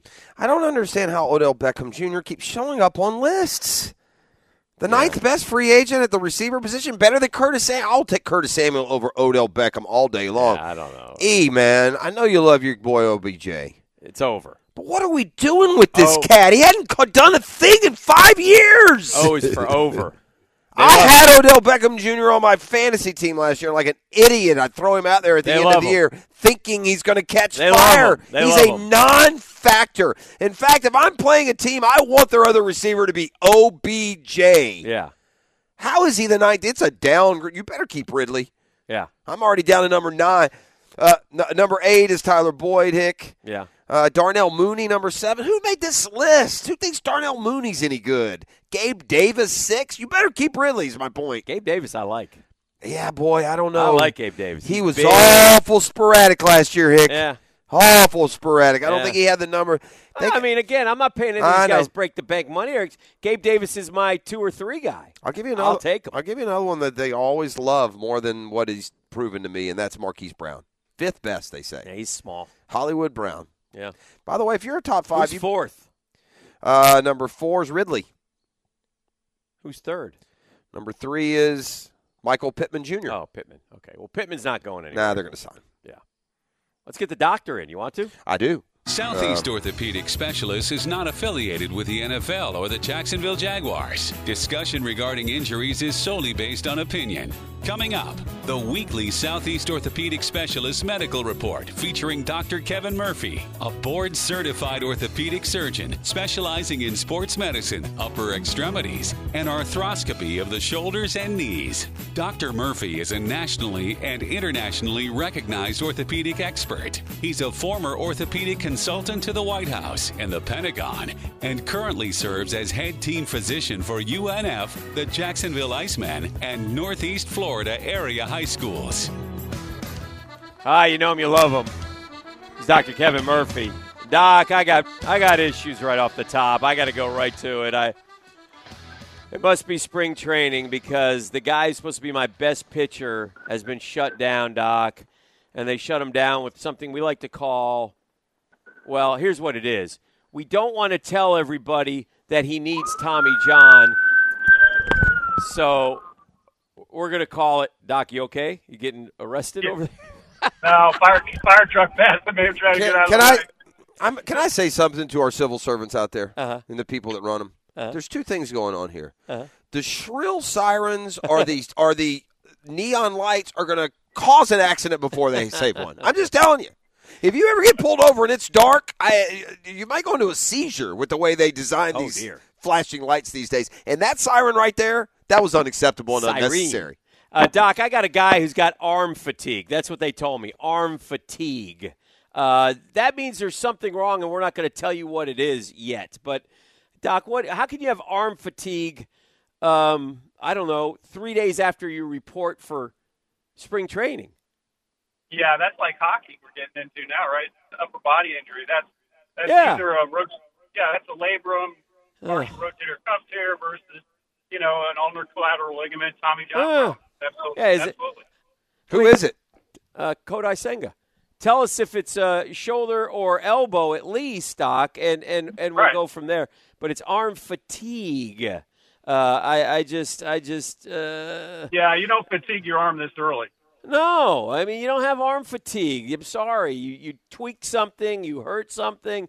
At best, Yep. you sprained something, and you got to s- sit out a week or two. But my goodness gracious, not something you want to hear. That's how I know baseball season is back when the Mets uh, lose a pitcher before we even get to the gate, which happens every year. Every freaking year, doctor. So, um, when when they come out and say arm fatigue, th- I mean, the guy could tell you my shoulder doesn't feel right, or my elbow doesn't feel right, or even my forearm doesn't feel right. Right? I mean, it's something like that. Correct? Oh yeah, they've they've pinned it down. It's not a it's not a generalized Yeah. arm pain. The, the doctors know what they're looking at. It's just they're not telling it. and he goes. But into either the way, tube. it's not good. No, and then he goes into the tube, and then they'll tell us exactly what it is, right? He'll he'll get the MRI. Absolutely, and Yeah. you know, uh, not all these things need fixed, obviously, but it's uh, it's concerning that it's this early in in the in the ramp up. Oh my gosh, it's very concerning, Doc. I, I'm I'm at a loss for words right now. I just I don't know what to tell you. So anyway, uh, that's what I'm dealing. Uh, with. Braves news, also the pitching variety, and they've had a number of guys uh, go down with injury. Hick, I thought it was interesting as the Braves parsed through those younger pitchers. Kyle Wright, they Mm-hmm. dealt. Mike Soroka, they dealt. They held on to Ian Anderson. Mm-hmm. Now, I don't know if it's because he had less, um, you Wear and know, tear. or value out on the trade market. You know, I don't know if that's it, but um, his elbow injury got an update yesterday, and they're hoping to have him back by the uh, middle of, of summer. Uh, he's ten months removed, Doc, from Tommy John. What what is the best case scenario with everything going well in a return from Tommy John? And I know you've probably told us in the last three weeks, but it's it's, gosh, it just uh, seems to come up an awful lot. Yeah, we, we you know the guys get held out 12 months. That's kind of the number, but there's no real good scientific data to say it's 12 months versus nine months versus six months. You know, the thing is fully healed and should be near full strength at three months. We just wait because the velocity and the torque you put on an elbow throwing a baseball is, is not natural, and it, and that's why they tear it. First of all, so you're at high risk for going back with a surgically repaired tendon versus your normal one. So that's that's why you hold them out. But a year is the number. Uh, Doc, I'm just um, if you could give me a medical uh, explanation how uh, an ankle can be unsprained for the All Star game on Sunday night, but yet on Thursday with a game in Golden State, LeBron is suffering a sprained ankle. I watched the game; he did not roll or go down with sp- said sprained ankle uh, in the All Star game, and I know it's not on you to put a value on.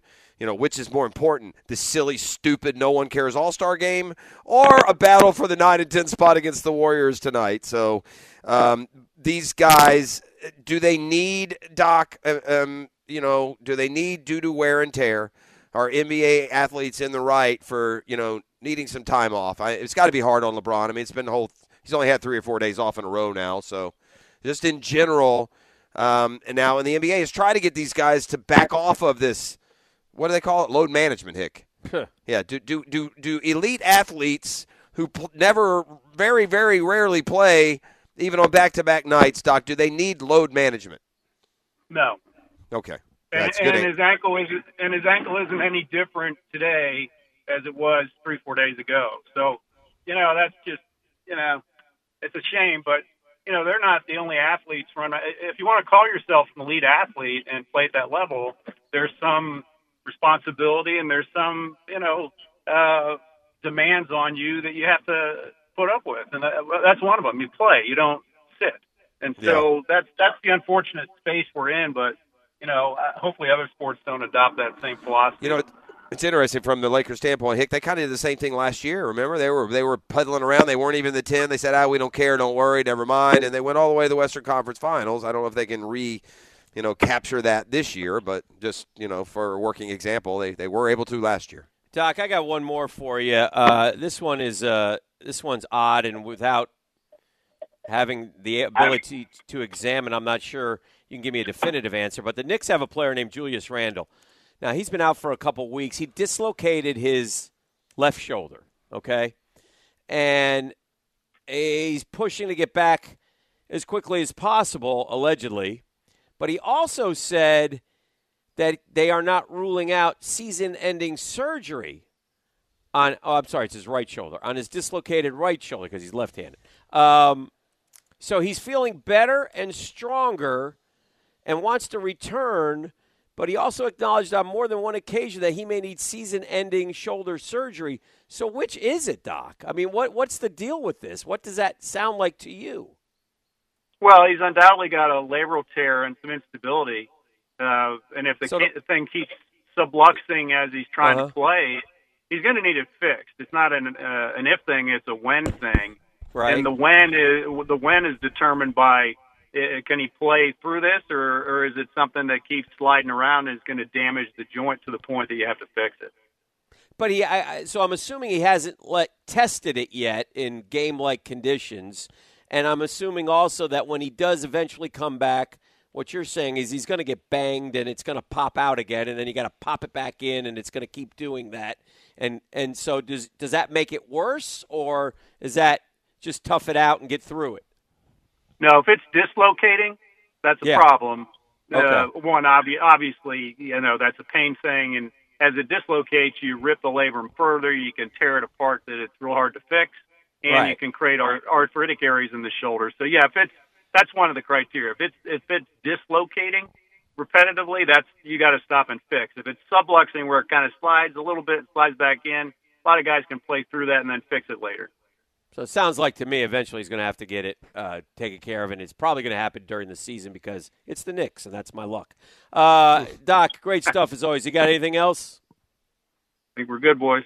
Southeast Orthopedic Specialist, the best in the vis- business, jacksportsdoc.com, uh, se-ortho.com for all your orthopedic needs. Doctor, have a great day. Thank Appreciate you, sir. Doc. Thank you, brothers. All right. All right, we're live at uh, Renaissance Bank. They got a grand opening today. There's a new name in town, a new game in town. It's a terrific place, full service bank, but specializing in commercial banking, residential mortgages, and a simulator that has us on Augusta National this morning. You're listening to The Drill on 1010XL 92.5 FM.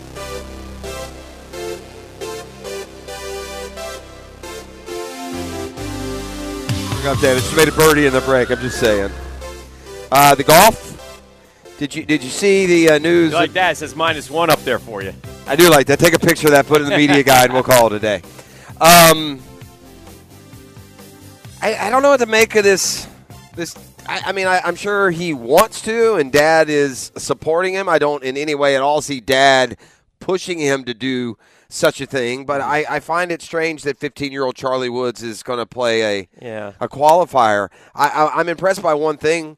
Uh, little dude has a a two handicap or lower on that golf course. Yeah. Two, two handicap ain't easy to carry around. I mean, you can go shoot 75, 76 most times out, and you won't be a two. So Yeah, yeah. I, I think it's encouraging. I mean, to me, that's the update I took from from Charlie Woods. Let's be honest. The only golf I've really seen Charlie play is when he's playing with pops at that silly little Yeah.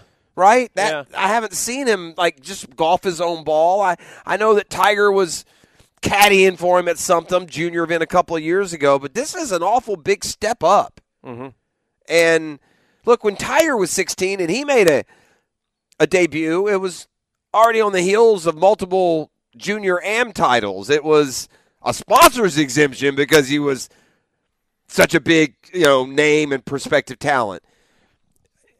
That's a tough spot being the, the son of a great. Uh, I it seems like they've got a really good relationship, but I just you know inevitably when people see Tiger Woods' son tee up, they're going to expect Tiger Woods type results. Yeah, it's a tough one, and very rarely does it happen in sport. It's happened a couple times. I mean, Barry Bonds made it. Bobby Bonds was a great player, but Yeah. Barry Bonds was even better. That very Ken Griffey Jr. was better than Ken Griffey Sr., and Ken Griffey Sr. was a great player. These guys are Who are the, who are major the league best? athletes. I What's mean, the best combo? Like I mean, those two are pretty. I mean, I don't know how those you are two top big. those two. Yeah. What about the holes?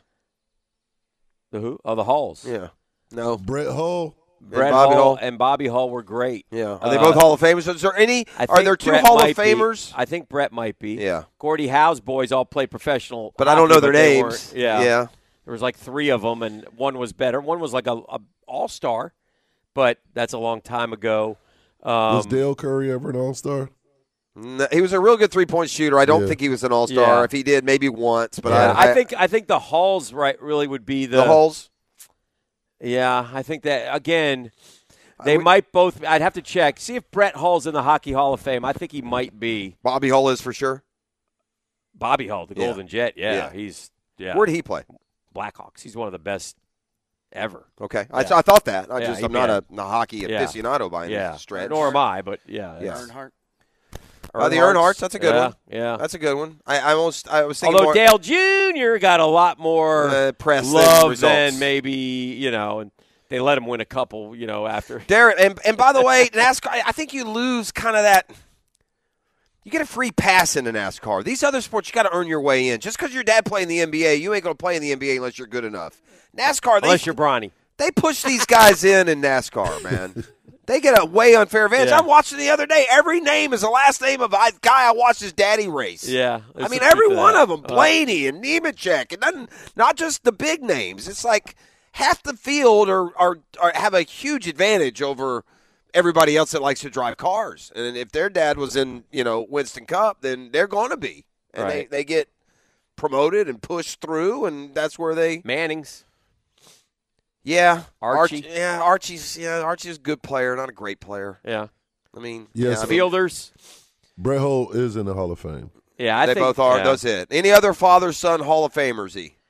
Can you Google that? Google machine that one Let for me me. pull it up. Um, So Major League Baseball is going to expand, huh, Dan? Calvin and Grant Hill. Different Calvin, sports. yeah, Grant, much better. Those are much. One, one, the Hulls are the closest to them being like similar talents. The other ones you're reading me, yeah, they're both good, but one's really good and the other's eh. Calvin Hill is just eh. He's a good player. Uh, He's James Robinson who he Yeah. is. I mean, But he'd be you'd be hard pressed to beat the Hulls. is that what it is? I would say. yeah.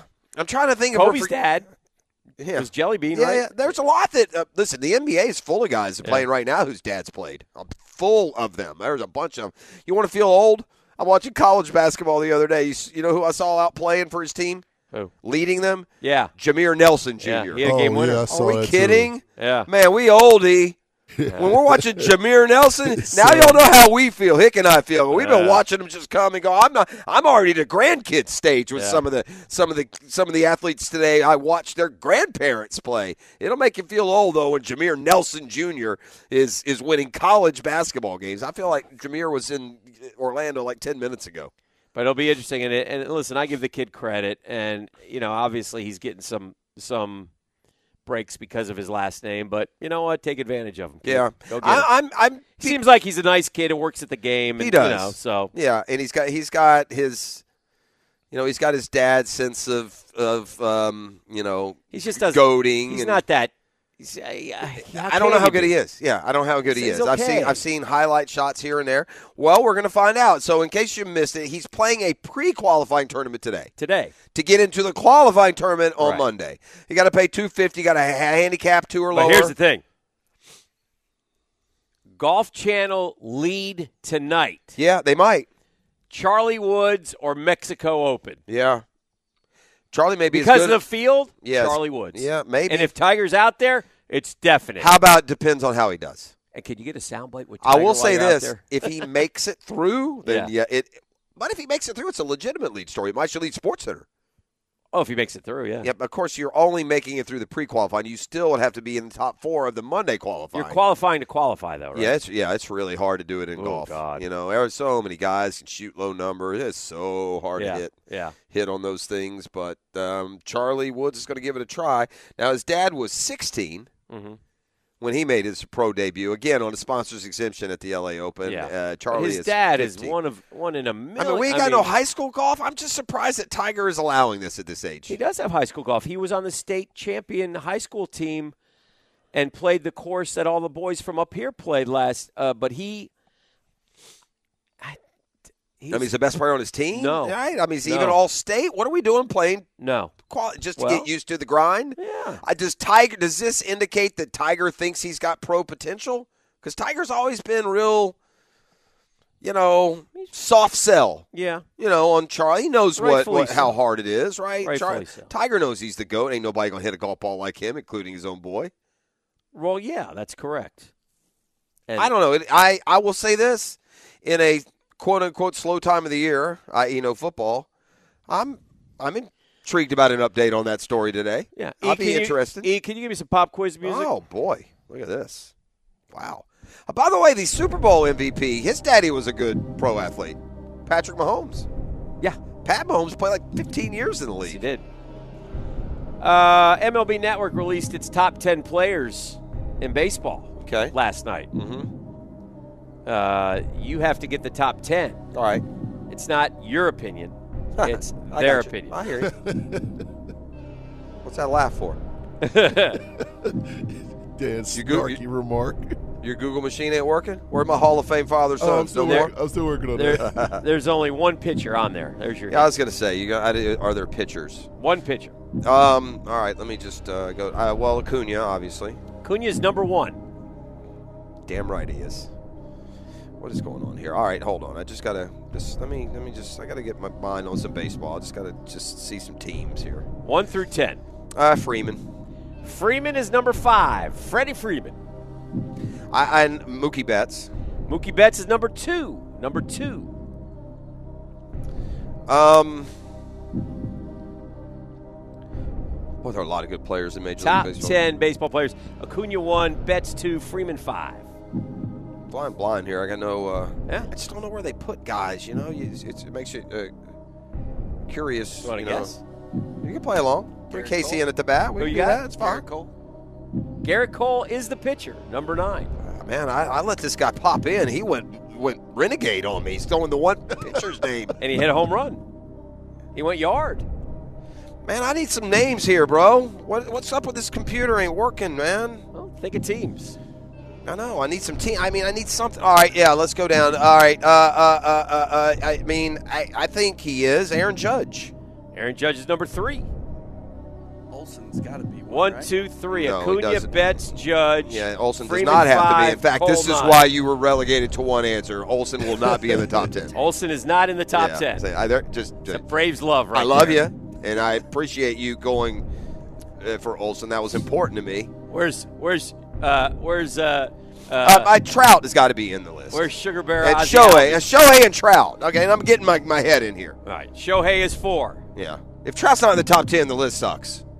and the game ends. Yeah, that's stupid. Your list sucks, dude. That's a bad again, game. E, this is why I was snarky. It's a bad game. E, It's a bad game. E. this is why I was it's a bad, snarky. it's a bad game. Yeah. yeah, thank you. It's a bad game. This is why I was snarky. You can't. th- First of all, did I not play last year. Mike. I don't care.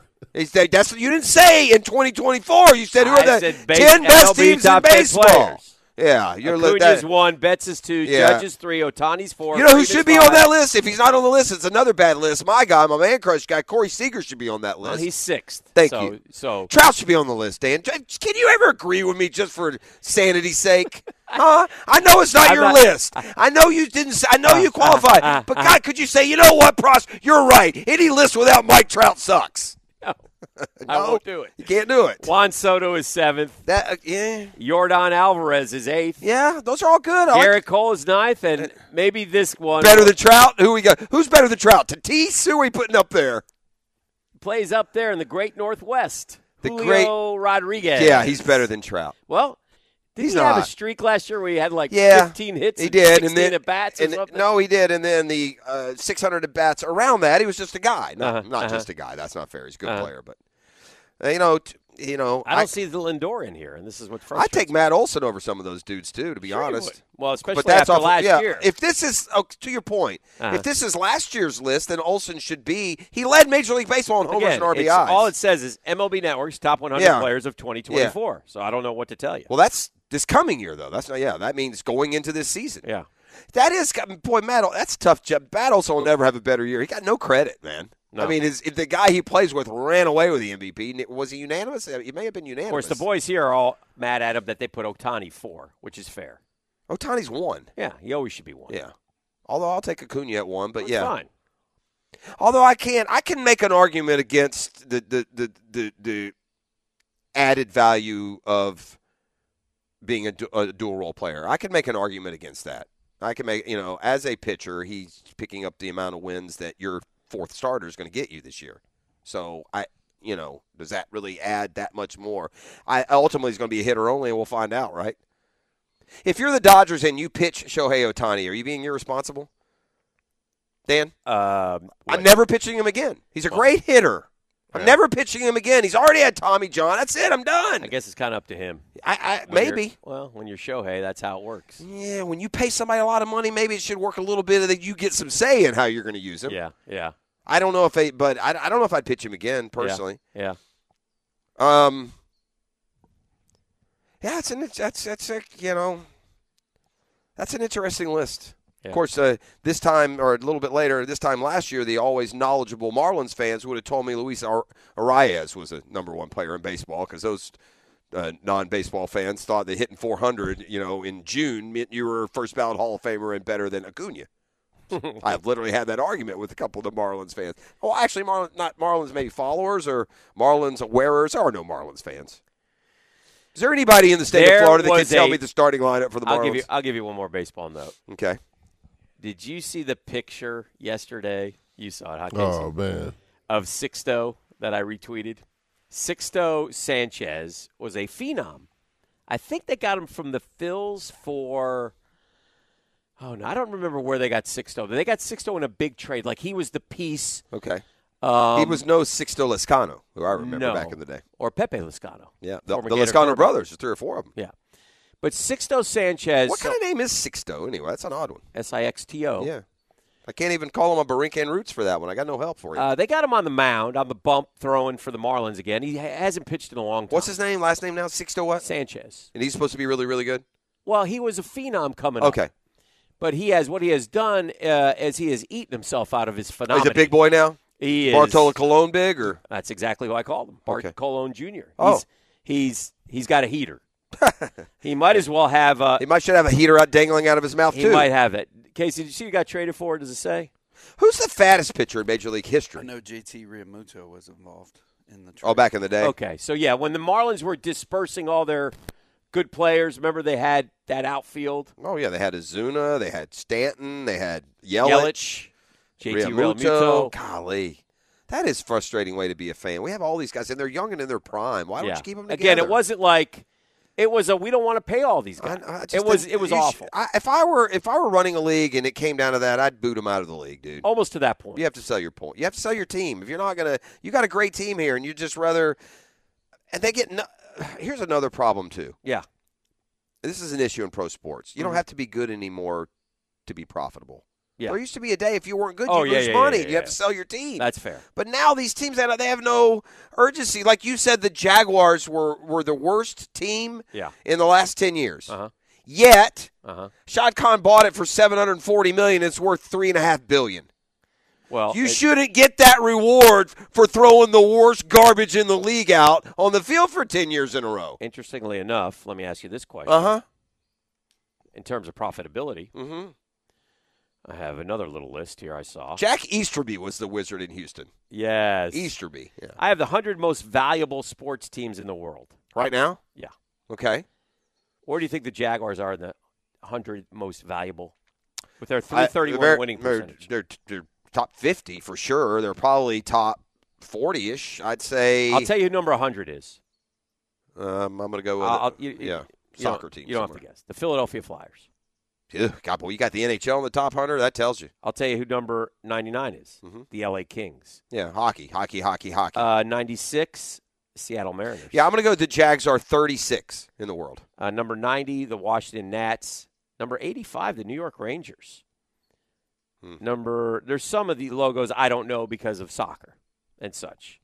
Yeah, The Braves are 79 and the Mets are 77.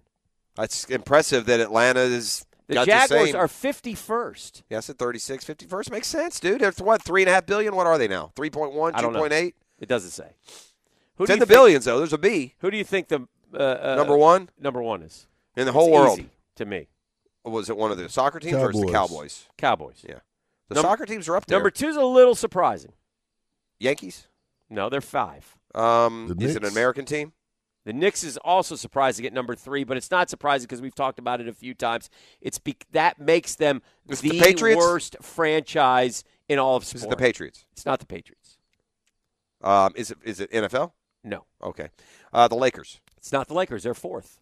Um, and- It's it's Knicks three, Lakers four, Cowboys one, Yankees five. okay. So two is well. It sounds like it would be you know the tiptoeing towards the NBA is the Celtics. Celtics a good guess. No, it's not the Celtics. Um. It's the Dubs. Oh yeah, I saw that the other day actually. Not that list, but I saw that they were ranked Well, in the top they five. do it have that surprised me. Brand new, beautiful arena. This is why those NBA players get, get paid all that money, and they don't care at all about their sport or their game. Or it's just it's uh, the NBA is just The NBA is spot. also the NBA is is in a what spot? It's in a, they're in a bad place right Why? now for fans because they Oh. don't try. But it's a billion dollar Yeah. industry. No, I'm saying the they're players- not in a bad spot. They're in They a, make the players make yeah, as a sports fan. To me, they're in a bad spot. Their players make too much money. They don't give a crap about Pros- themselves or the game or their legacy. So it's not like watching like Jordan cared. Tell me an NBA player that cares, man. Well, they're all you- just a bunch of posers. Almost all of them. You know me, I'm an adjunct professor. at UNF. Yes. Yesterday I was teaching my class, and I was doing. uh, We were doing some things on media and you know how in, influential is the media? How do they? How do people think? Can they make you think one way, or can they make you think about? Anyway, we talked about the NBA and the WNBA, and we kind of did that back and forth. But I asked the, the kids. I got 33 kids in the class. How many of you are NBA fans? They all are. The NBA is healthy. It's very popular with the young people. I've said that Healthy. here. Yeah, it's like our demo, the text line complainers, and it's not going to Yeah. be. But yeah, young people. I like the NBA. Well, a lot of people left. The I don't like when- what they're doing right now. A lot of people left the NBA a few years ago with when it got all very the social political. stuff. Yeah, they didn't want to go down yeah. I get you. And that's fair too. But- Some people want their sports to be sports and their activists to be activists. But it's a billion dollar industry. yeah, it's un, it's multi-billion. It's, it's a shame they don't deserve it. okay. Yeah, it's it, it like really the NFL does. I think it does. Okay. I mean, those NFL guys beat the hell. I don't. I, I missed the last story of the former NBA But- player being uh, diagnosed for CTE after he killed himself. But America's pastime is way down the list now, man. We love baseball. We're baseball guys, but uh, make no mistake, the NBA is way past MLB. Way past. And that's and that's by the way with numbers that NBA, what you mean in, in like revenue and popularity? Yeah, yeah, not yeah. money. I just TV. read the foremost. Oh, I mean TV ratings is what I meant to say. Yeah. the money's on my not Yeah. TV ratings. They're Well- both struggling. Well, uh, and again, uh, maybe it's the merch because how do teams make money? How do, how do leagues make money? TV, TV. merch, Mostly TV. uh, tickets, and sponsorships. So they must be flourishing in the others if they're not flourishing in TV. All right, we got to take a break. Uh, Jeff, tell folks where we are. We're over here at Renaissance Bank in Tapestry Park. It's right by Three Forks. I uh, big fan of Three Forks. Well, it's, I'm Shout a big fan of this place. This Yeah. is where like this is where banking is going in the future, and they're way ahead. This is like like some sort of like uh, a spaceship has landed here. It's beautiful. Yeah. They have an ATM over there, but it's not an ATM. It's an ITM. It's interactive. Yeah. And if you're a Renaissance Bank employee, you walk up to that, you put in your card, you talk to someone, and if you want eight dollars and forty one cents, they'll give you eight dollars and forty one cents. E, I'm going to go up there and go stacks of cash. Yeah. See if they give it to me. Big stacks. Huh? All right. Eesh, I go big stacks, homie. It's see if I get some. See if I get some Benjamins oh, coming Oh, out of there. love Pete. I Spit some Benjamins at me, my man. Yeah, CEO just looked up here like, what are we doing? what are we doing? He's thinking. He's just sat down like, E, what you think? we may cost Raj's job today. Straight cash, oh, homie. I have. Listen, I'm on under par. I got to get on the tee. This is the drill. it's a custom tree surgeons Thursday.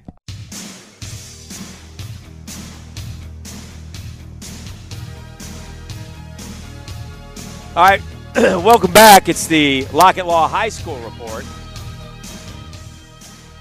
Brought to you by friend Lee Lockett, knowbeforeyouBlow.com. I appreciate Lee. We're going to talk some. Look, we've been talking a lot of basketball, but soccer is in the forefront as well. Last night, for example, it might be the best rivalry in, in high school sports. Creekside and Bartram girls soccer. Note this now. Creekside won in penalty kicks, I believe, to beat Bartram to go to the Final Four. The last four years, Bartram's won three state championships. Creekside's won the other. So they're going for five in a row out there on Longleaf Parkway. So uh, congrats to them. Mandarin uh, Ponte Vedra won, so they're going to the Final Four, the girls. Uh, Mandarin boys soccer lost a heartbreaker. They Prost, they were up two. No, they hadn't lost a game all year. They're up two to nothing. About four minutes to go. Give up two, and uh, kind of some questionable calls according to my peeps. My birdies tell me the refs kind of screwed them. I'm not going to go there. Uh, and then they gave up a goal in the OT and lost to West Orange three two. So uh, a lot of good stuff going on. Now the powerhouse in in in Jacksonville for years on the ladies' side, Bartram Trail and St. John's Country Day. St. John's Country Day has been a terrific program, and they went down to the state Final Four like they seemingly ev- do all the time. And I think they lost in the state semis 1 0, if I'm not mistaken. But we got Savannah Bareng on the uh, program for the Nice. Lockett Law High School report. Savannah, are you with us? Yes, sir. All right, how you doing? I'm good. How are you? We're doing well. Thank you for the time. Now, Savannah, you guys, uh, correct me if I'm wrong, right? You just lost the state semis one nothing. Is that correct? Yes, sir. And tell everybody though who you lost to, and specifically, I believe, if I'm not mistaken, it was some phenomenal goalie. Is that correct? Yes, sir. We played Shorecrest Prep. hmm And tell me about the goalie. Um, she's committed to Notre Dame. She plays for the U19 national team. Uh, Yeah.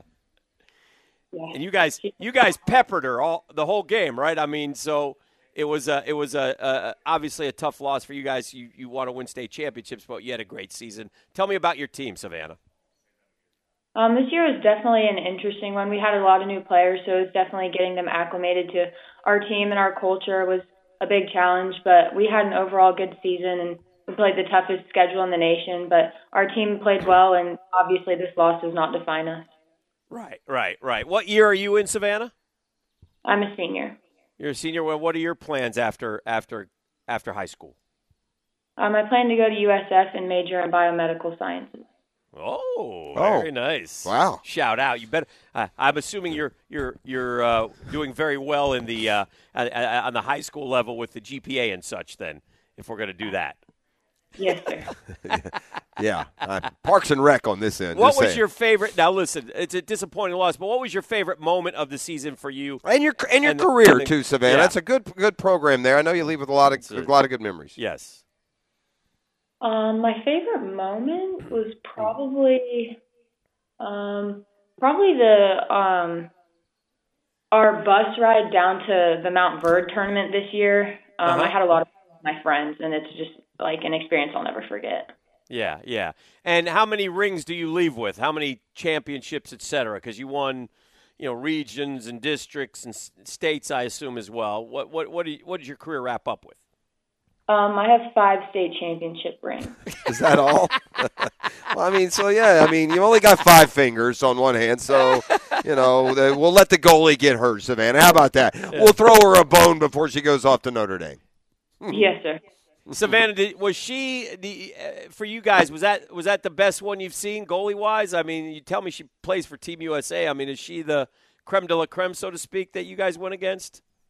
Oh, yes, sir. Definitely. Coach Pickett told us that this is the best keeper he's seen in his 35 years of coaching. Wow. Yeah, Wow. I heard that's that. I mean, Yeah. because you guys were aggressive. Like I, I mean, I heard she made some unbelievable saves. I guess is what I'm saying.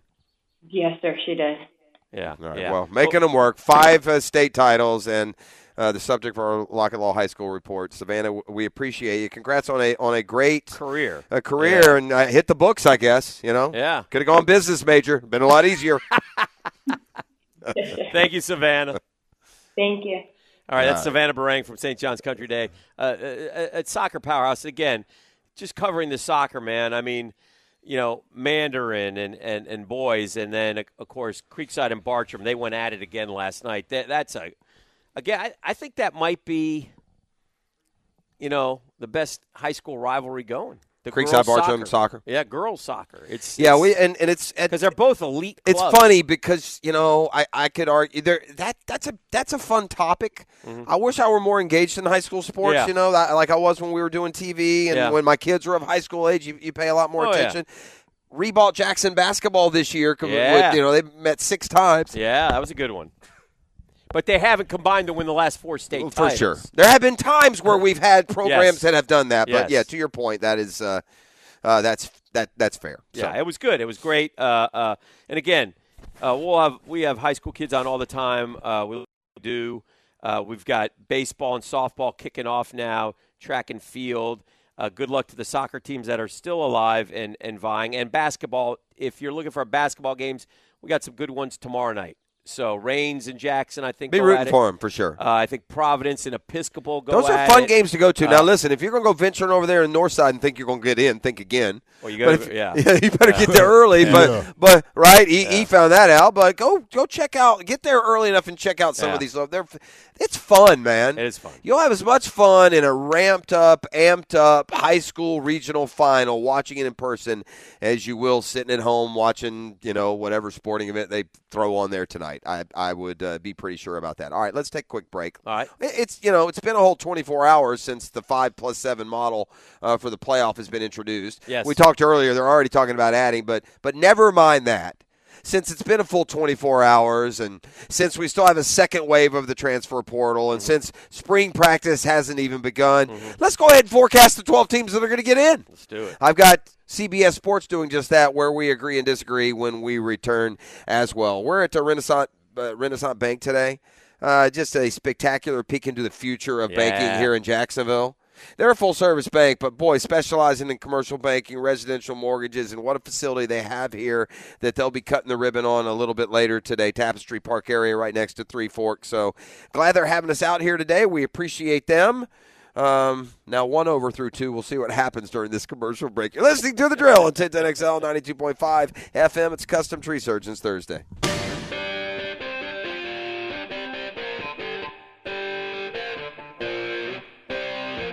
All right, we're back. Uh, we're hanging out at Renaissance Bank. We got celebrities in the house here, man. The man, the I legend. love it. I love it. I like a guy, a good tennis player. Say, I'm not playing that pickleball. Not yet. Not yet. Just asking. Just asking. Yeah, visiting with the former sheriff, uh, John Rutherford, who's yes. uh, doing yeoman's work for us up there in that uh, cesspool. but we love you, Chip. we love you. We love you. Yeah. we It's love easy you. to be cynical. Yeah. Right. Anyway. he, he fights. There he he fights it all the time. He battles for us. He battles. For All right, uh, Hick, uh, who's going to be the 12? I mean, gosh, it's we, hot off the presses now for a full 10 minutes, so Okay. makes sense we'd go ahead and predict who they are. That's- CBS is. It's easy. For a point. I guess the hardest one is who's going to be the like the 12 seed. Yeah. Like That's where which of those which of those group of There non won't group be of five? The beauty of this is there won't be near as much. Now, listen, if your team is 13, you're going to be ticked. I mean, you're going to sit there and you're going to break down just like FSU fan and Georgia fan broke down why they weren't in the Final Four. If you're not in the, if you're on the outside looking in, you're going to be angry about it. But that's just the way it's going to be. But it won't get as much play because, uh, you know what? You should have been in the top 12. You could have been eighth. You could have been sixth, you know. But they'll be jockeying for position all season long. And obviously, you know, you know the, the, the real interesting program to watch this year is Alabama. Yeah, they're not. Uh, by But the I, re- I got this, my pet peeve.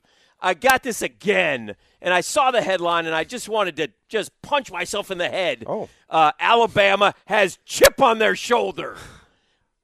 What? is that's believable For what? because it's a whole new group of Ah, guys. chip on. Everybody's got a chip.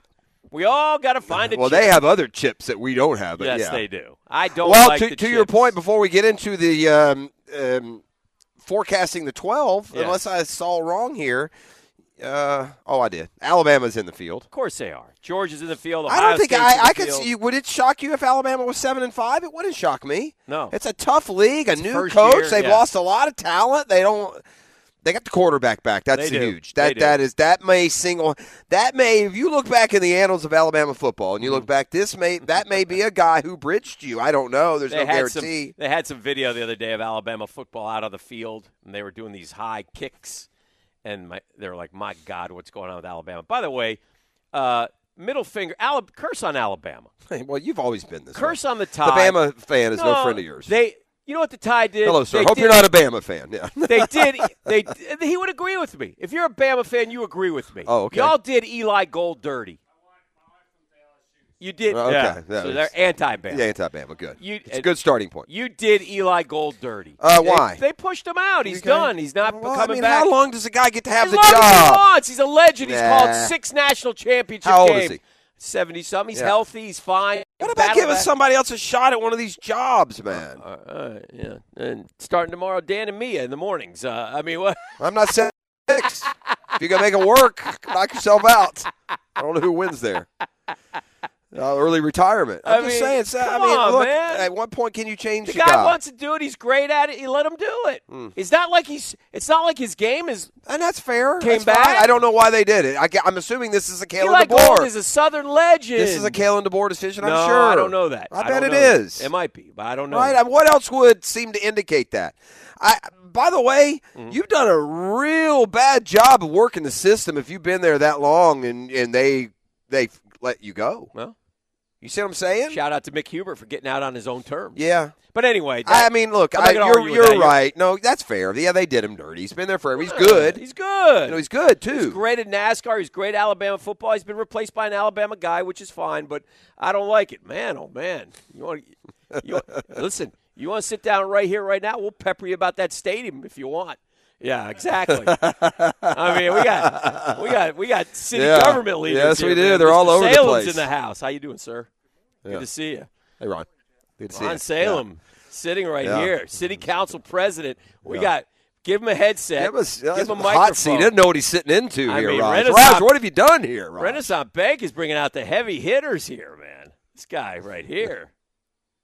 Good morning. How are Good you? Good morning. sir? How are y'all? How are you? Doing great. Awesome. I'm fine. Thank you. Appreciate all the work you do for our city, by Yeah, the way, Mr. Salem. for sure. you. Tough loss for the Gators last night. Yeah, it was. It hurt a little bit. It Mm. stung. But you know what? We're good. Arrow up.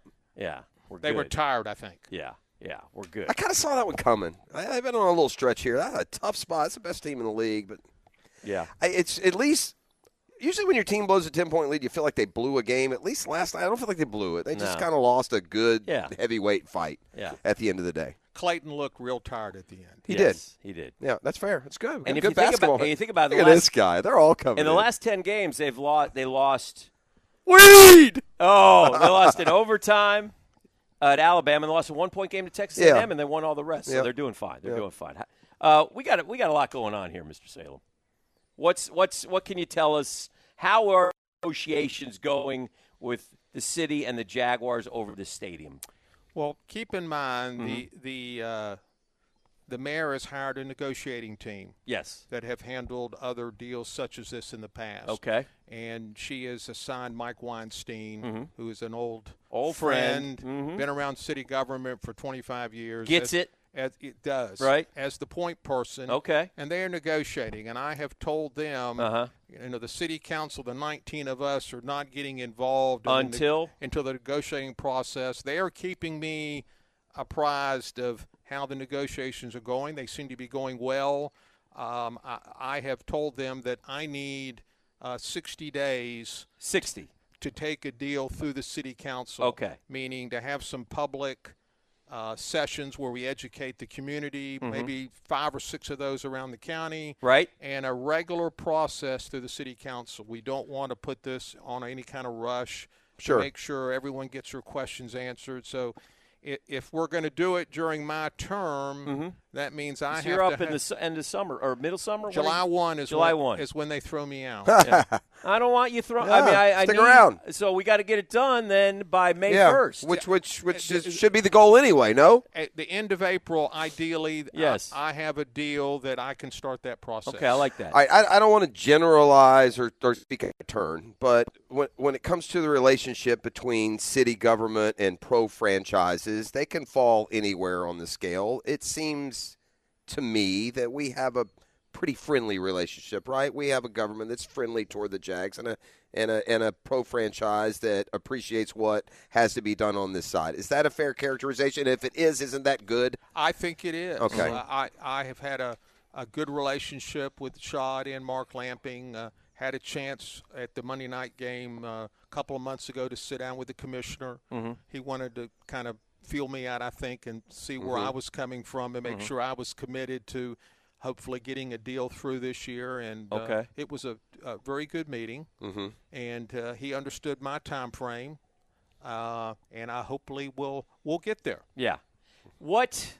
So this, the mayor, Mike Weinstein, the Jags, they come to an agreement. You you have you're you're kept in the loop somewhat because you have to know this is a major stumbling. You know what I mean? There are going to be some, and there are going to be some speed bumps along the way, right?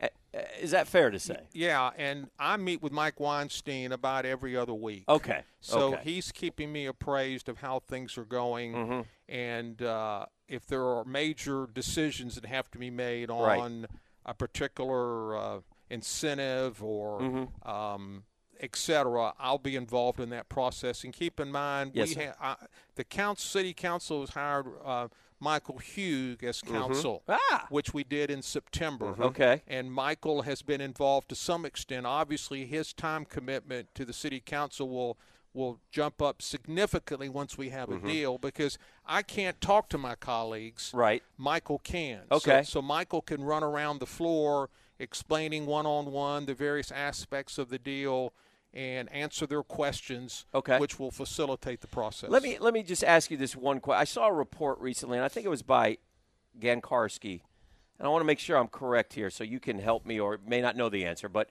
are we negotiating stadium only, or are we negotiating everything surrounding the stadium? We are negotiating a stadium-only arrangement. Okay, and At is the- that go ahead? and and, and that's uh, obviously from my standpoint, it makes the deal much less complicated. Mhm. Okay. If you start getting into Lot J and all those things, it Mhm. really complicates the deal. That's in a CRA.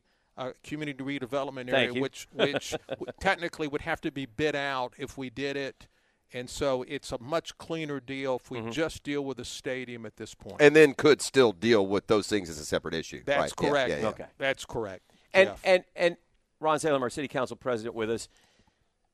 For me, and you guys have done some great things downtown, but you know this. You've lived here your whole life. Downtown, we've always debated and gone back and forth and tried to, you know, Wondered what if. Yeah, what if? What if? Well, here's a guy who is willing to pour into it. So I think you all sense the opportunity. Uh, maybe is a fair word here as we as we begin to unfold what we could have with the stadium and the surrounding area. Absolutely. Yes. And there's good things going on. You've got the development across the street, the Four Mhm. Seasons. Yes. It's already occurring. The Right. park along the river. Right. Potentially the MOSH at the other end of that Mhm. park. Um, Aren't we looking into the University of Florida coming downtown and What- an that- offshoot of that and a big that's a big project as well. That is correct. One of the potential sites for that is the fairgrounds, Mhm. which which it could go there. It may go down by uh, closer to City Hall as a potential site. So yeah, I'm bullish on downtown. I know think you are. we're really moving. Yes. And I think uh, we we just have to get this stadium deal done. And I would add this right now while we're talking about this. If you haven't been downtown, it's not the downtown that it was ten years ago. Even Right. In fairness, Yes. there's already more Oh, yeah. down there to do. It's Oh, yeah. not like some desolate walk through tumbleweed to go downtown, Yeah. especially on different parts of the river, maybe across the river and other places. But boy, the the the the, the prospects of what it could be, it's it's exciting for all of us. I- Yes. I, think it is. Last thing for me, and, and we'll let you go, Ron. We appreciate the time and we appreciate your transparency. But, and again, how confident are you that by May 1st we can have something in front of you that you can start working with the council on? Are you pretty confident? I, I'm I'm very hopeful now.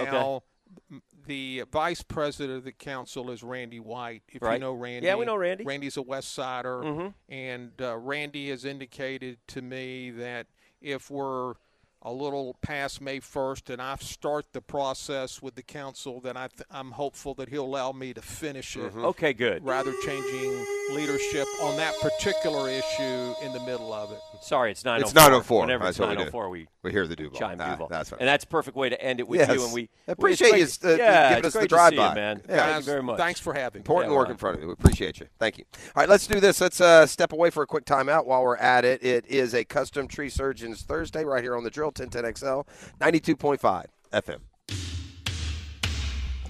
Well, it was a, a, a great opportunity here as we're at the grand opening of Renaissance Bank. You see what a big deal this is. We Yeah. get City Council President Ron Oh, Salem.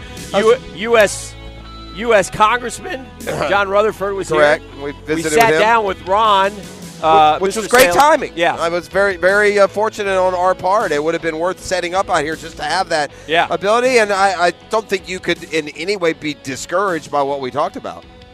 no, I like that. I like From what his he answers, said. right? I mean, because sometimes you're like, you get to, uh, you know, Yeah. pull the reins, and it sounds Hasn't like they're- happened yet, which is good. Again, I Other that- than the typical partisan stuff. Yeah. And I know there's going to be speed bumps. And and and I think both sides and again I haven't talked to Mark Lamping about this recently, but it sounds to me like both sides are in agreement. Let's get the stadium first. And then we'll look at other stuff. Well, which is we should all be in agreement for too. Yeah. It's that first and foremost, you got to have that. There Yeah. is going to be enough in this brand new stadium that for a Sunday afternoon football fan, you don't need four seasons of the other I'll stuff. say this too about first off, Ron Salem is a, is a wonderful man. He's a good person. He loves the city. He's been in politics for a long time. He cares about things, and he's a huge sports fan. As you know, he's he's a big Gator fan.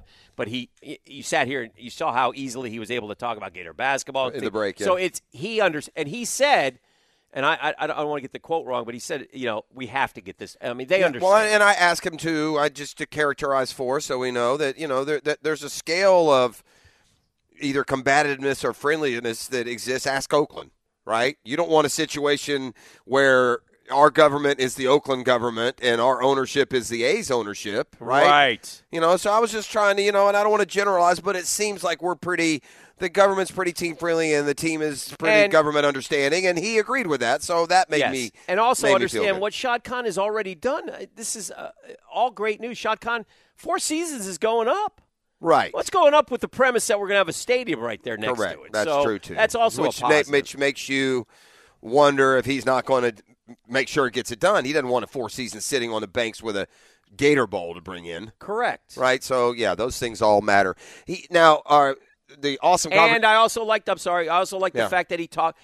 Uh, uh, Ron Salem sat down with Roger Goodell recently, Yeah. and they they went At over- Monday night, they showed Goodell Yeah, there. yeah, and they wanted to understand. You know, again, where's the city on on this deal and what's happening here with Jacksonville. So, I mean, I think good things are on the horizon here, and we got a great opportunity. And and again, uh, you know, I know that you know University of Florida is is interested in in and there's they're working to bring uh, off offshoot campus uh, uh, here, and it, that's a huge deal. It's a billion dollar. I mean, there's so much good stuff happening that hopefully will get done here in the next few years. Yeah, yeah. So anyway, it was a good. It was a good time to kind of catch up on where things stand because we should get. I mean, it's almost March. Yes. You know, it's time to have some Well, they- news. they've got March. The mayor and her contingent are with Shad Khan and his contingent, and we're making They got March and headway. April. Let's March go, and April to right? sort of uh, hash hash it out and get it to Ron. By he needs 60 days now. He said, you know, Randy White, who will take over for him, will allow him some time to get it done. But we need to get done by the summer because we want to get things proceeding. Yeah, for sure. And you want it just you want right. You you want it. You don't want it hanging over you No, at all. no, no, any any any ramifications or implications. Speaking of sports, yes, sir. I thought this watching last night. Uh-huh. What in the hockey sticks happened to us in the rotation for the NCAA tournament? Did I miss the reason why we're excluded now? No, Because I- we were in a formula, Dan. Every four or five Yeah. years, we're getting a, a regional. We did it literally four times in a row, and now suddenly we're out of the loop. Why I- is that? I think we're back trying to get back into the loop, and I think we will get back into the loop. But I think there was a, you know, because the- of the construction and the stuff down there. I that it- why? I don't necessarily think it was that. I think it was like change of powers and sing and things, and and I don't know. I again, I I missed that. That I'm was not terrific. sure, That's a terrific sporting Yeah. event for our city. When did we last have? Was it Kentucky? Was the one last one yeah, here? it's been a while. It's probably been more. I was- it's it's been with, longer uh, now than it has been in the past. I was there with Kentucky Jeff and Skinny watching the Cats. And What we- about Skinny? We heard from him lately. No, we probably need to put out an APB. I always worry about an in. APB I for. Skinny. I know. I mean, I'm not gonna lie, Skinny. Sometimes you Skinny, just want, check in. Just check and, in. Let us you know know. no, right. Nobody gets the paper anymore, so we won't see the obit if Oh, sadly it comes. Lordy, well, I mean, when we say I'm worried about Skinny, that's what we mean. Let's don't kid ourselves. We can dance around it a little. Really? Bit. Yeah, I think so. NCAA basketball tourney in Jacksonville. Yeah, lose that Google machine here. Let's see what we got. How many have we had? Um. Uh, well, here is something recent. Jacksonville is bidding. Jacksonville is bidding to bring the NCAA basketball tournament back. Uh, that was here in 6, 10, and 15. So, yeah, we're having it every four or five years. Mm-hmm. And now, um, you know, it's been nine, ten years. I'm just, why did we fall out of favor? Uh, it, just as a reminder, we saw Florida kick off their national title run here. Mm-hmm. Uh, 2010 sounds like feels like a Duke year to me. Okay. I, I don't they know. won it. And Duke They was here. here. Yeah. Yeah. Duke. Okay, so 2010. Yeah, it was, there was a little. And then Carolina, I think, Yeah. was here and they won it. I believe so. there was a little streak going. I think that's it. Yeah. We've had three tournaments. I think all three times our team went on. The team that advanced from here won. I don't know, but the Gators won here on the uh, on their way to their first of two consecutive national championships. they played Milwaukee in one of the games. Yeah, they did the first game. Yeah. But uh, the NCAA has confirmed its opening round venues for. Uh, uh, this is an old article. 18 and 19 already. Um, um, yeah. Well, nothing. No, no real news uh, reported on this since like 2020. So. We need to be aggressive on that. We and, and I don't like the fact that we were there. Usually, you get into that routine, and you're in that routine every four or five years. You get it. Yes. So whoever is responsible for dropping the ball between six, eh, were we scheduled in 20 and then COVID knocked us out?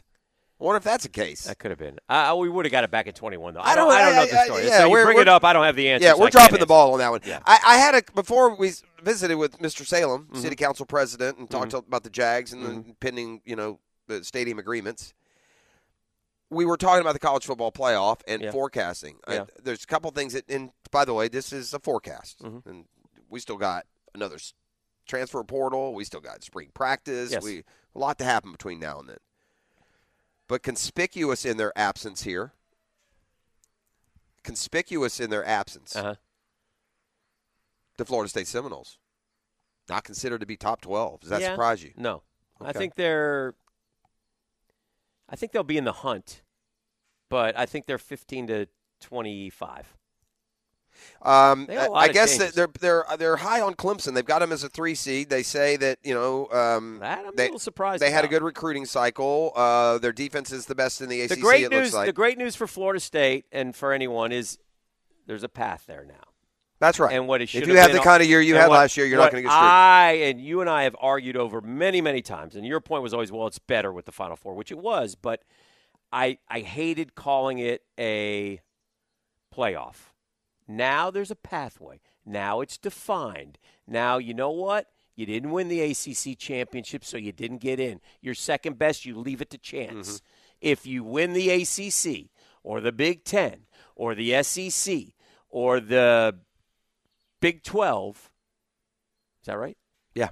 You're in.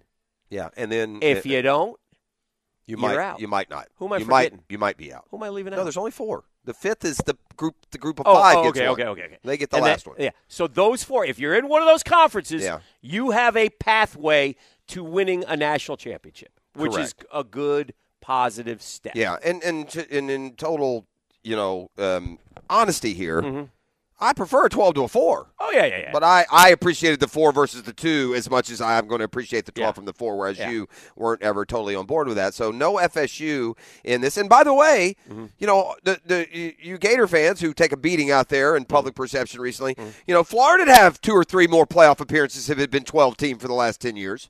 yes, they would. You know, they- they- right, they had wonder- years. Okay, and by the way, uh, the official home builder For sure, the Trask year. I don't know about the other The official home builder of the Florida Gators is Dreamfinders Homes. Uh, let's talk about the Gators for just a second here in terms of would Dan Mullen still be the coach if there had been a Probably. uh, But- well, 12 that gets you into the but- college football yeah, playoff? listen, the, the, the, the, the petting would have continued. The love would have been shown. If he's getting him to Right, the, right. you know, if he's getting him to the to the tournament, that's all you can ask for. Right. And by the way, that second team that he had in the tournament could would have had a puncher's chance. Correct. The one that lost to Bama. Listen, Florida gave Bama a game at a time where no one was giving Bama a game. Right. It was like 51 to 45. Yeah. However, That was always two scores. it was always two scores. But there was also a a turnover first quarter that that put Changed it on that game. and kept Yeah, it that way. Yeah, yeah, yeah. So, yeah, I don't know. It's a good question. Um, Let me ask you this. I got news for you. As much as people, uh, you know, as much as Dan Mullen bothered people, the program was in a hell of a lot better shape with Dan Mullen. Let me ask you this question. Yeah. If the Florida Gators go 8 and 4 with that schedule, you put them in the top 12? You laugh, but it might. I don't know what kind of I analytics they're going to use. I, doubt don't it. know what. I doubt but, it. But eight and four with that schedule. Now, if they're versus and 10 4 and should 2, be ahead of a 9 and 3 team. or maybe even a ten and two, depending on what they play. When you get down to 12, give me a, give me last year's top 12 and give me the end. As you do that, I'll tell you to go to dreamfindershomes.com. They have an amazing first year uh, uh, uh, interest rate of 3.99%. You can get all your information at dreamfindershomes.com. They're in 20 locations uh, to serve you in Northeast Florida and in, throughout eight states in our great country. I'm curious what. Give me 11, 12, and 13 I from will. the final poll. I just want to know what I well, because you know what you- I need to shoot for. Here. Well, we can think that you know the whining and the crying and the complaining is going to stop, but no, it's not. yeah. It'll keep. Uh, last year, Ole Miss was eleven. What was their record? Um, what were they? Probably. Oh, you don't have it? I'm just looking at the teams. I don't have their record. Oh, okay. Okay. But without, I think Ole Miss was ten and two. Okay. I, I just want to know if like right. nine and three and where the eight. Uh, and well, uh, Ole, Ole Miss, Oklahoma, LSU. Those were the 10, 11, 12, 13. Ole Miss beat LSU. LSU's going to get screwed in that one. LSU was thirteenth. LSU was 13th. Oklahoma was 12. Maybe LSU jumps. I'll tell you something else I noticed from next year's uh, projection. There we go. Casey's got. Huh? Next year's projection. How many of the it. tw- LSU was nine and three, and they were thirteenth. Ten and two got you in last year. Okay. So you had to be ten and two or better.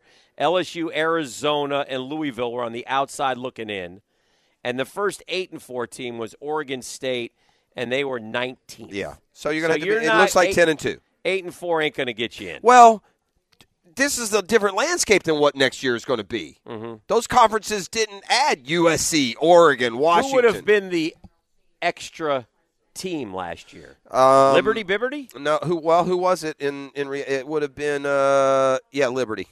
Would it have been Liberty? It's Liberty. Yeah, they were the only one ranked in the.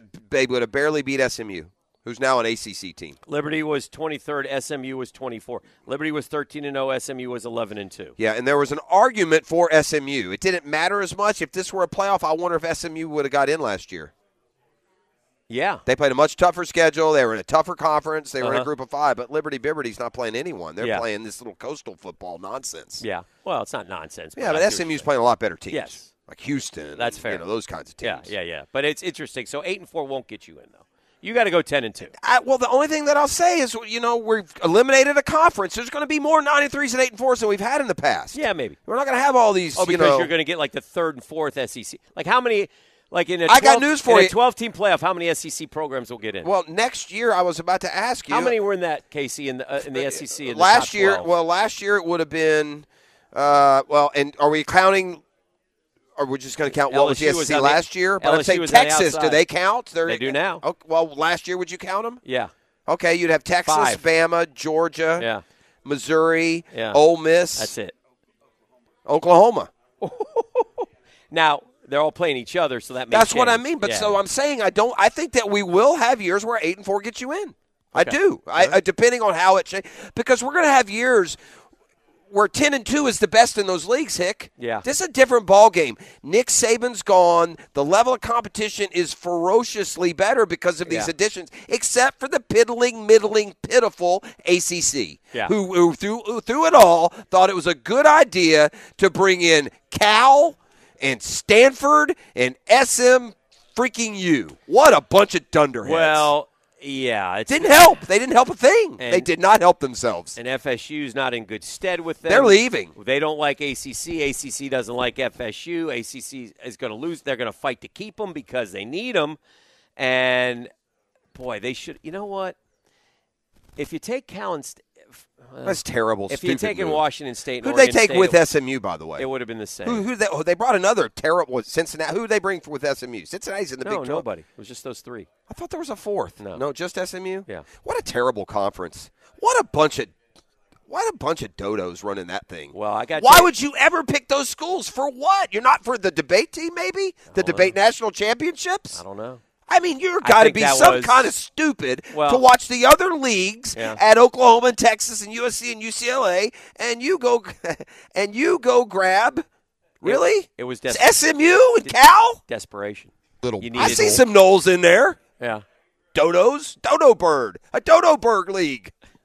I see them. Uh, they're looking over at you. I got them. I don't care. W- would a nine and three Notre Dame have gotten in? This year, Uh, yeah, over That's it. like Yeah, uh, Notre Dame. uh, they're 16th in this list. I don't think I think so. I heard. I, what's Notre our, Dame needs to join. What's, you know- our, what's our girl's name who does ESPN and breaks down the college football playoff? yeah, Heather Dinich. Yeah, I think I I think I heard Heather Dinich say Notre Dame could go undefeated, but they'd still be fifth. yeah, and they should In- be. They should. No, they shouldn't. Yeah, they should join a conference like everyone else. well- that's what I'm saying. Okay, if then not, that's you're, your. you're saying they should be punished. But Yes, they, I do. But if I- they I- go fifth based on who they play, Well, here's the deal. uh, they shouldn't be fifth. I don't. I don't. if they go undefeated. It, well, it would depend, I guess, who the other four are and who they're playing. Notre Dame is also going to run some schedule stuff here. These conferences are going to get so full. There's not going to be room for Notre Dame at the end at some point. yeah, it'll be interesting. They Notre Dame's got a lot in her. It ain't 1950. I don't. But it doesn't matter, Jeff.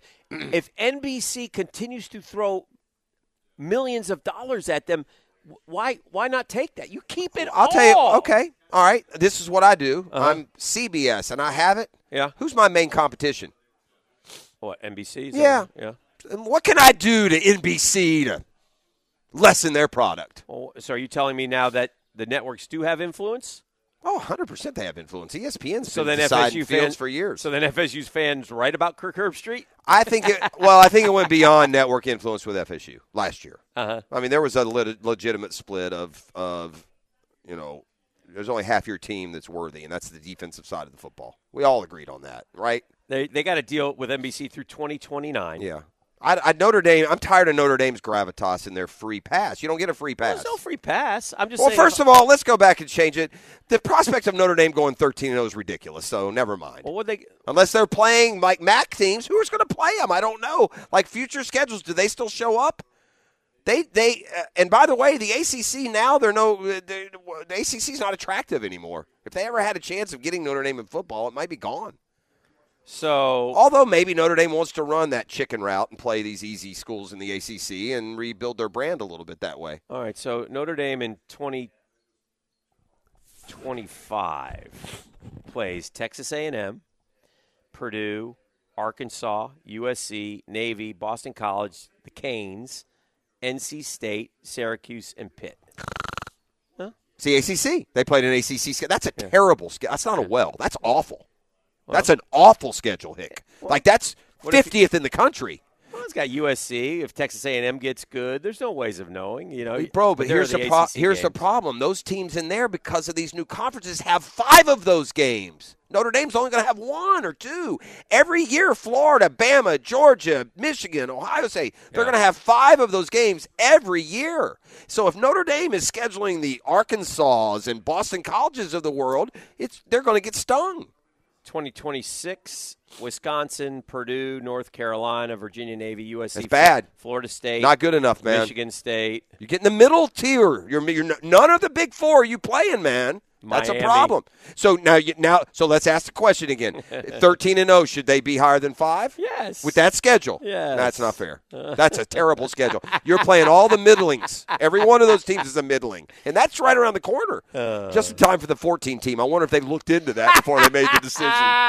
um, uh, just as one last aside, and then we'll go to break Yeah.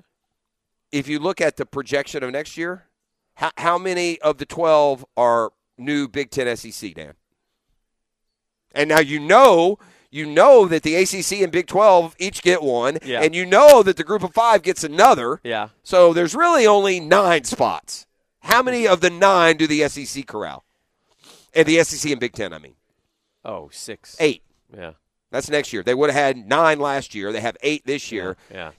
again, this isn't pride, I, and I'm not a Notre Dame hater. There's mm. a reality here. Times have changed. Mm-hmm. A deal with NBC is not going to cut it. It's not going to cut it. This is too much to battle against, and these conferences are too powerful for you to argue that your win over Purdue should count the same as Ohio State's over Washington.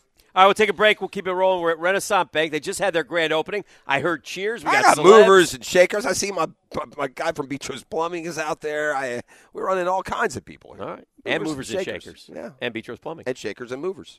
This is the drill.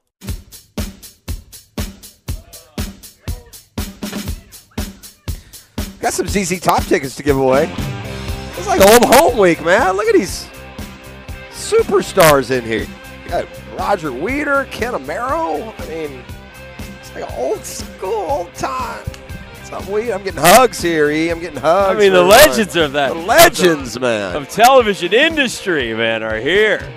I mean, I'm telling Ken. I mean, my God. This guy. Let me Uh, tell you about Ken Amaro, I just man. got wits and wisdoms from Weed. Life is too Yeah. short, Weeder told me. Yeah. It's true. That is true. Ken Amaro.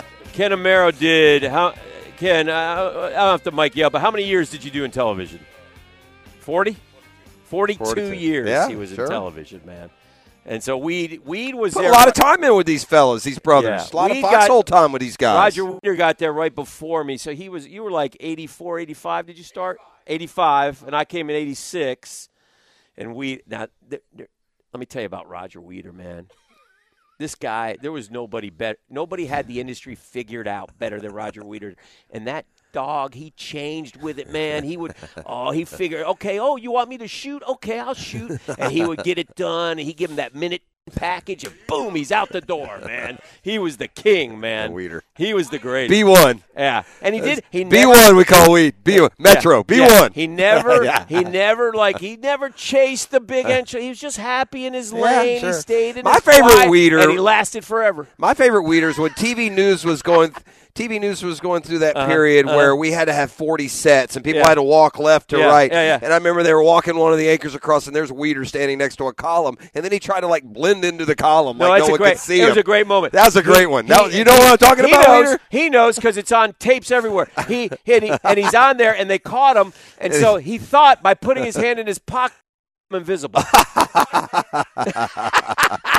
invisible. That's good stuff. Oh, Yeah. these guys and Amaro. Yeah, you didn't want to see Kenny knocking on your door, did you? back in Amaro the day. was see, Yeah. Amaro undersold himself too in the industry. So Amaro was like a legend because Yeah. he's a consumer guy, man. They love yeah. Ken. The bow tie worked. He Sure. was Ken Amaro. I tell people right now, we're talking about Ken Amaro. These dudes They're- look great, by the way. I haven't changed do. a bit, either no, one of them. Same face. Yeah. Ken Amaro was like Ken Amaro was like the if they did the the, the Q ratings and all that. Yeah. Oh, he's the top. Of course. Right? And so Ken Amaro, he's he fought, but Ken Amaro, man, he kept just chugging along, chugging along. I'm like, man, Kenny, man, you got to bury these guys. You got to go get some cash, Yeah, man. yeah. And he finally did have uh, like halfway through, he finally wised up and he went. And the other stations came calling. And I don't know if he got a free agent, and, he, and they had to match, and they kept him, man. Yeah, restricted. I Yeah, like it, yeah. Yeah, yeah, it was great stuff. Calvin Ridley can only be so lucky Yeah, this offseason yeah. To It- get the Amaro treatment. Oh, gosh, Right. it was a great- Ridley tonight when he praised, let me get the Ken Amaro treatment Yes, this offseason. yes, these guys were and these guys were the backbone Yeah, of that that's better. television station. This is in the day. this is Anchorman, you know, level. Material. This TV. Oh, yeah. That's what TV was then. Yeah. TV mattered. Weeder is Like Weeder local TV fit- doesn't matter anymore. It mattered then. Yeah, you were a you know Weeder would fit into the Anchorman. Oh, 100%. Yeah, 100%, 100%. yeah, 100%. He's he's like the Sex Panther man. And, and by the way, long before his beautiful wife Rhoda, me and Weeder, even way back when, we used to run. We used to Oh, run sure. together a little bit. Yeah. Back in the day, Yeah. man. Me and the weed. They don't Yeah. know that, but me and Yeah. the weed used to do some Yeah. running. Kenny was married the whole time I've ever There's known. probably some I think chi- Kenny got married when he was 12 coming over from the island. I don't know.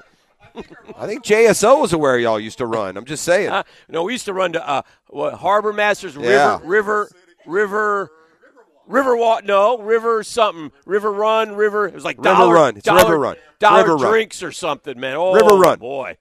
Oh, me. no one knows. I'm trying to get off the topic Yeah. if we could. we did the River Run.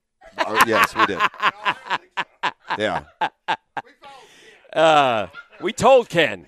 Ken, One of we got a those, problem. one of those, one, I mean, with all due respect, and I say it with love, but one of those river runs ended with some nipple bleeding. Yeah, I had nipples. Yeah. My nipples bled. That was bad. Oh, man, yeah, it that that run. just sounds painful. Yeah, Can you imagine a nipple like bleed, ladies and gentlemen? Oh. Huh? Casey, what if your nipples were bleeding? Wouldn't Yeah, be good, you would keep it? going. That's what you do. help. Just keep run, You seek cro- help. Yeah. You cross the finish line ice on there. with red coming out of your shirt. Yeah. Yeah. It's either that or you come walking in holding ice cubes and Yeah. bouncing up and down. Oh, also yeah. not a good oh, look. Oh, yeah.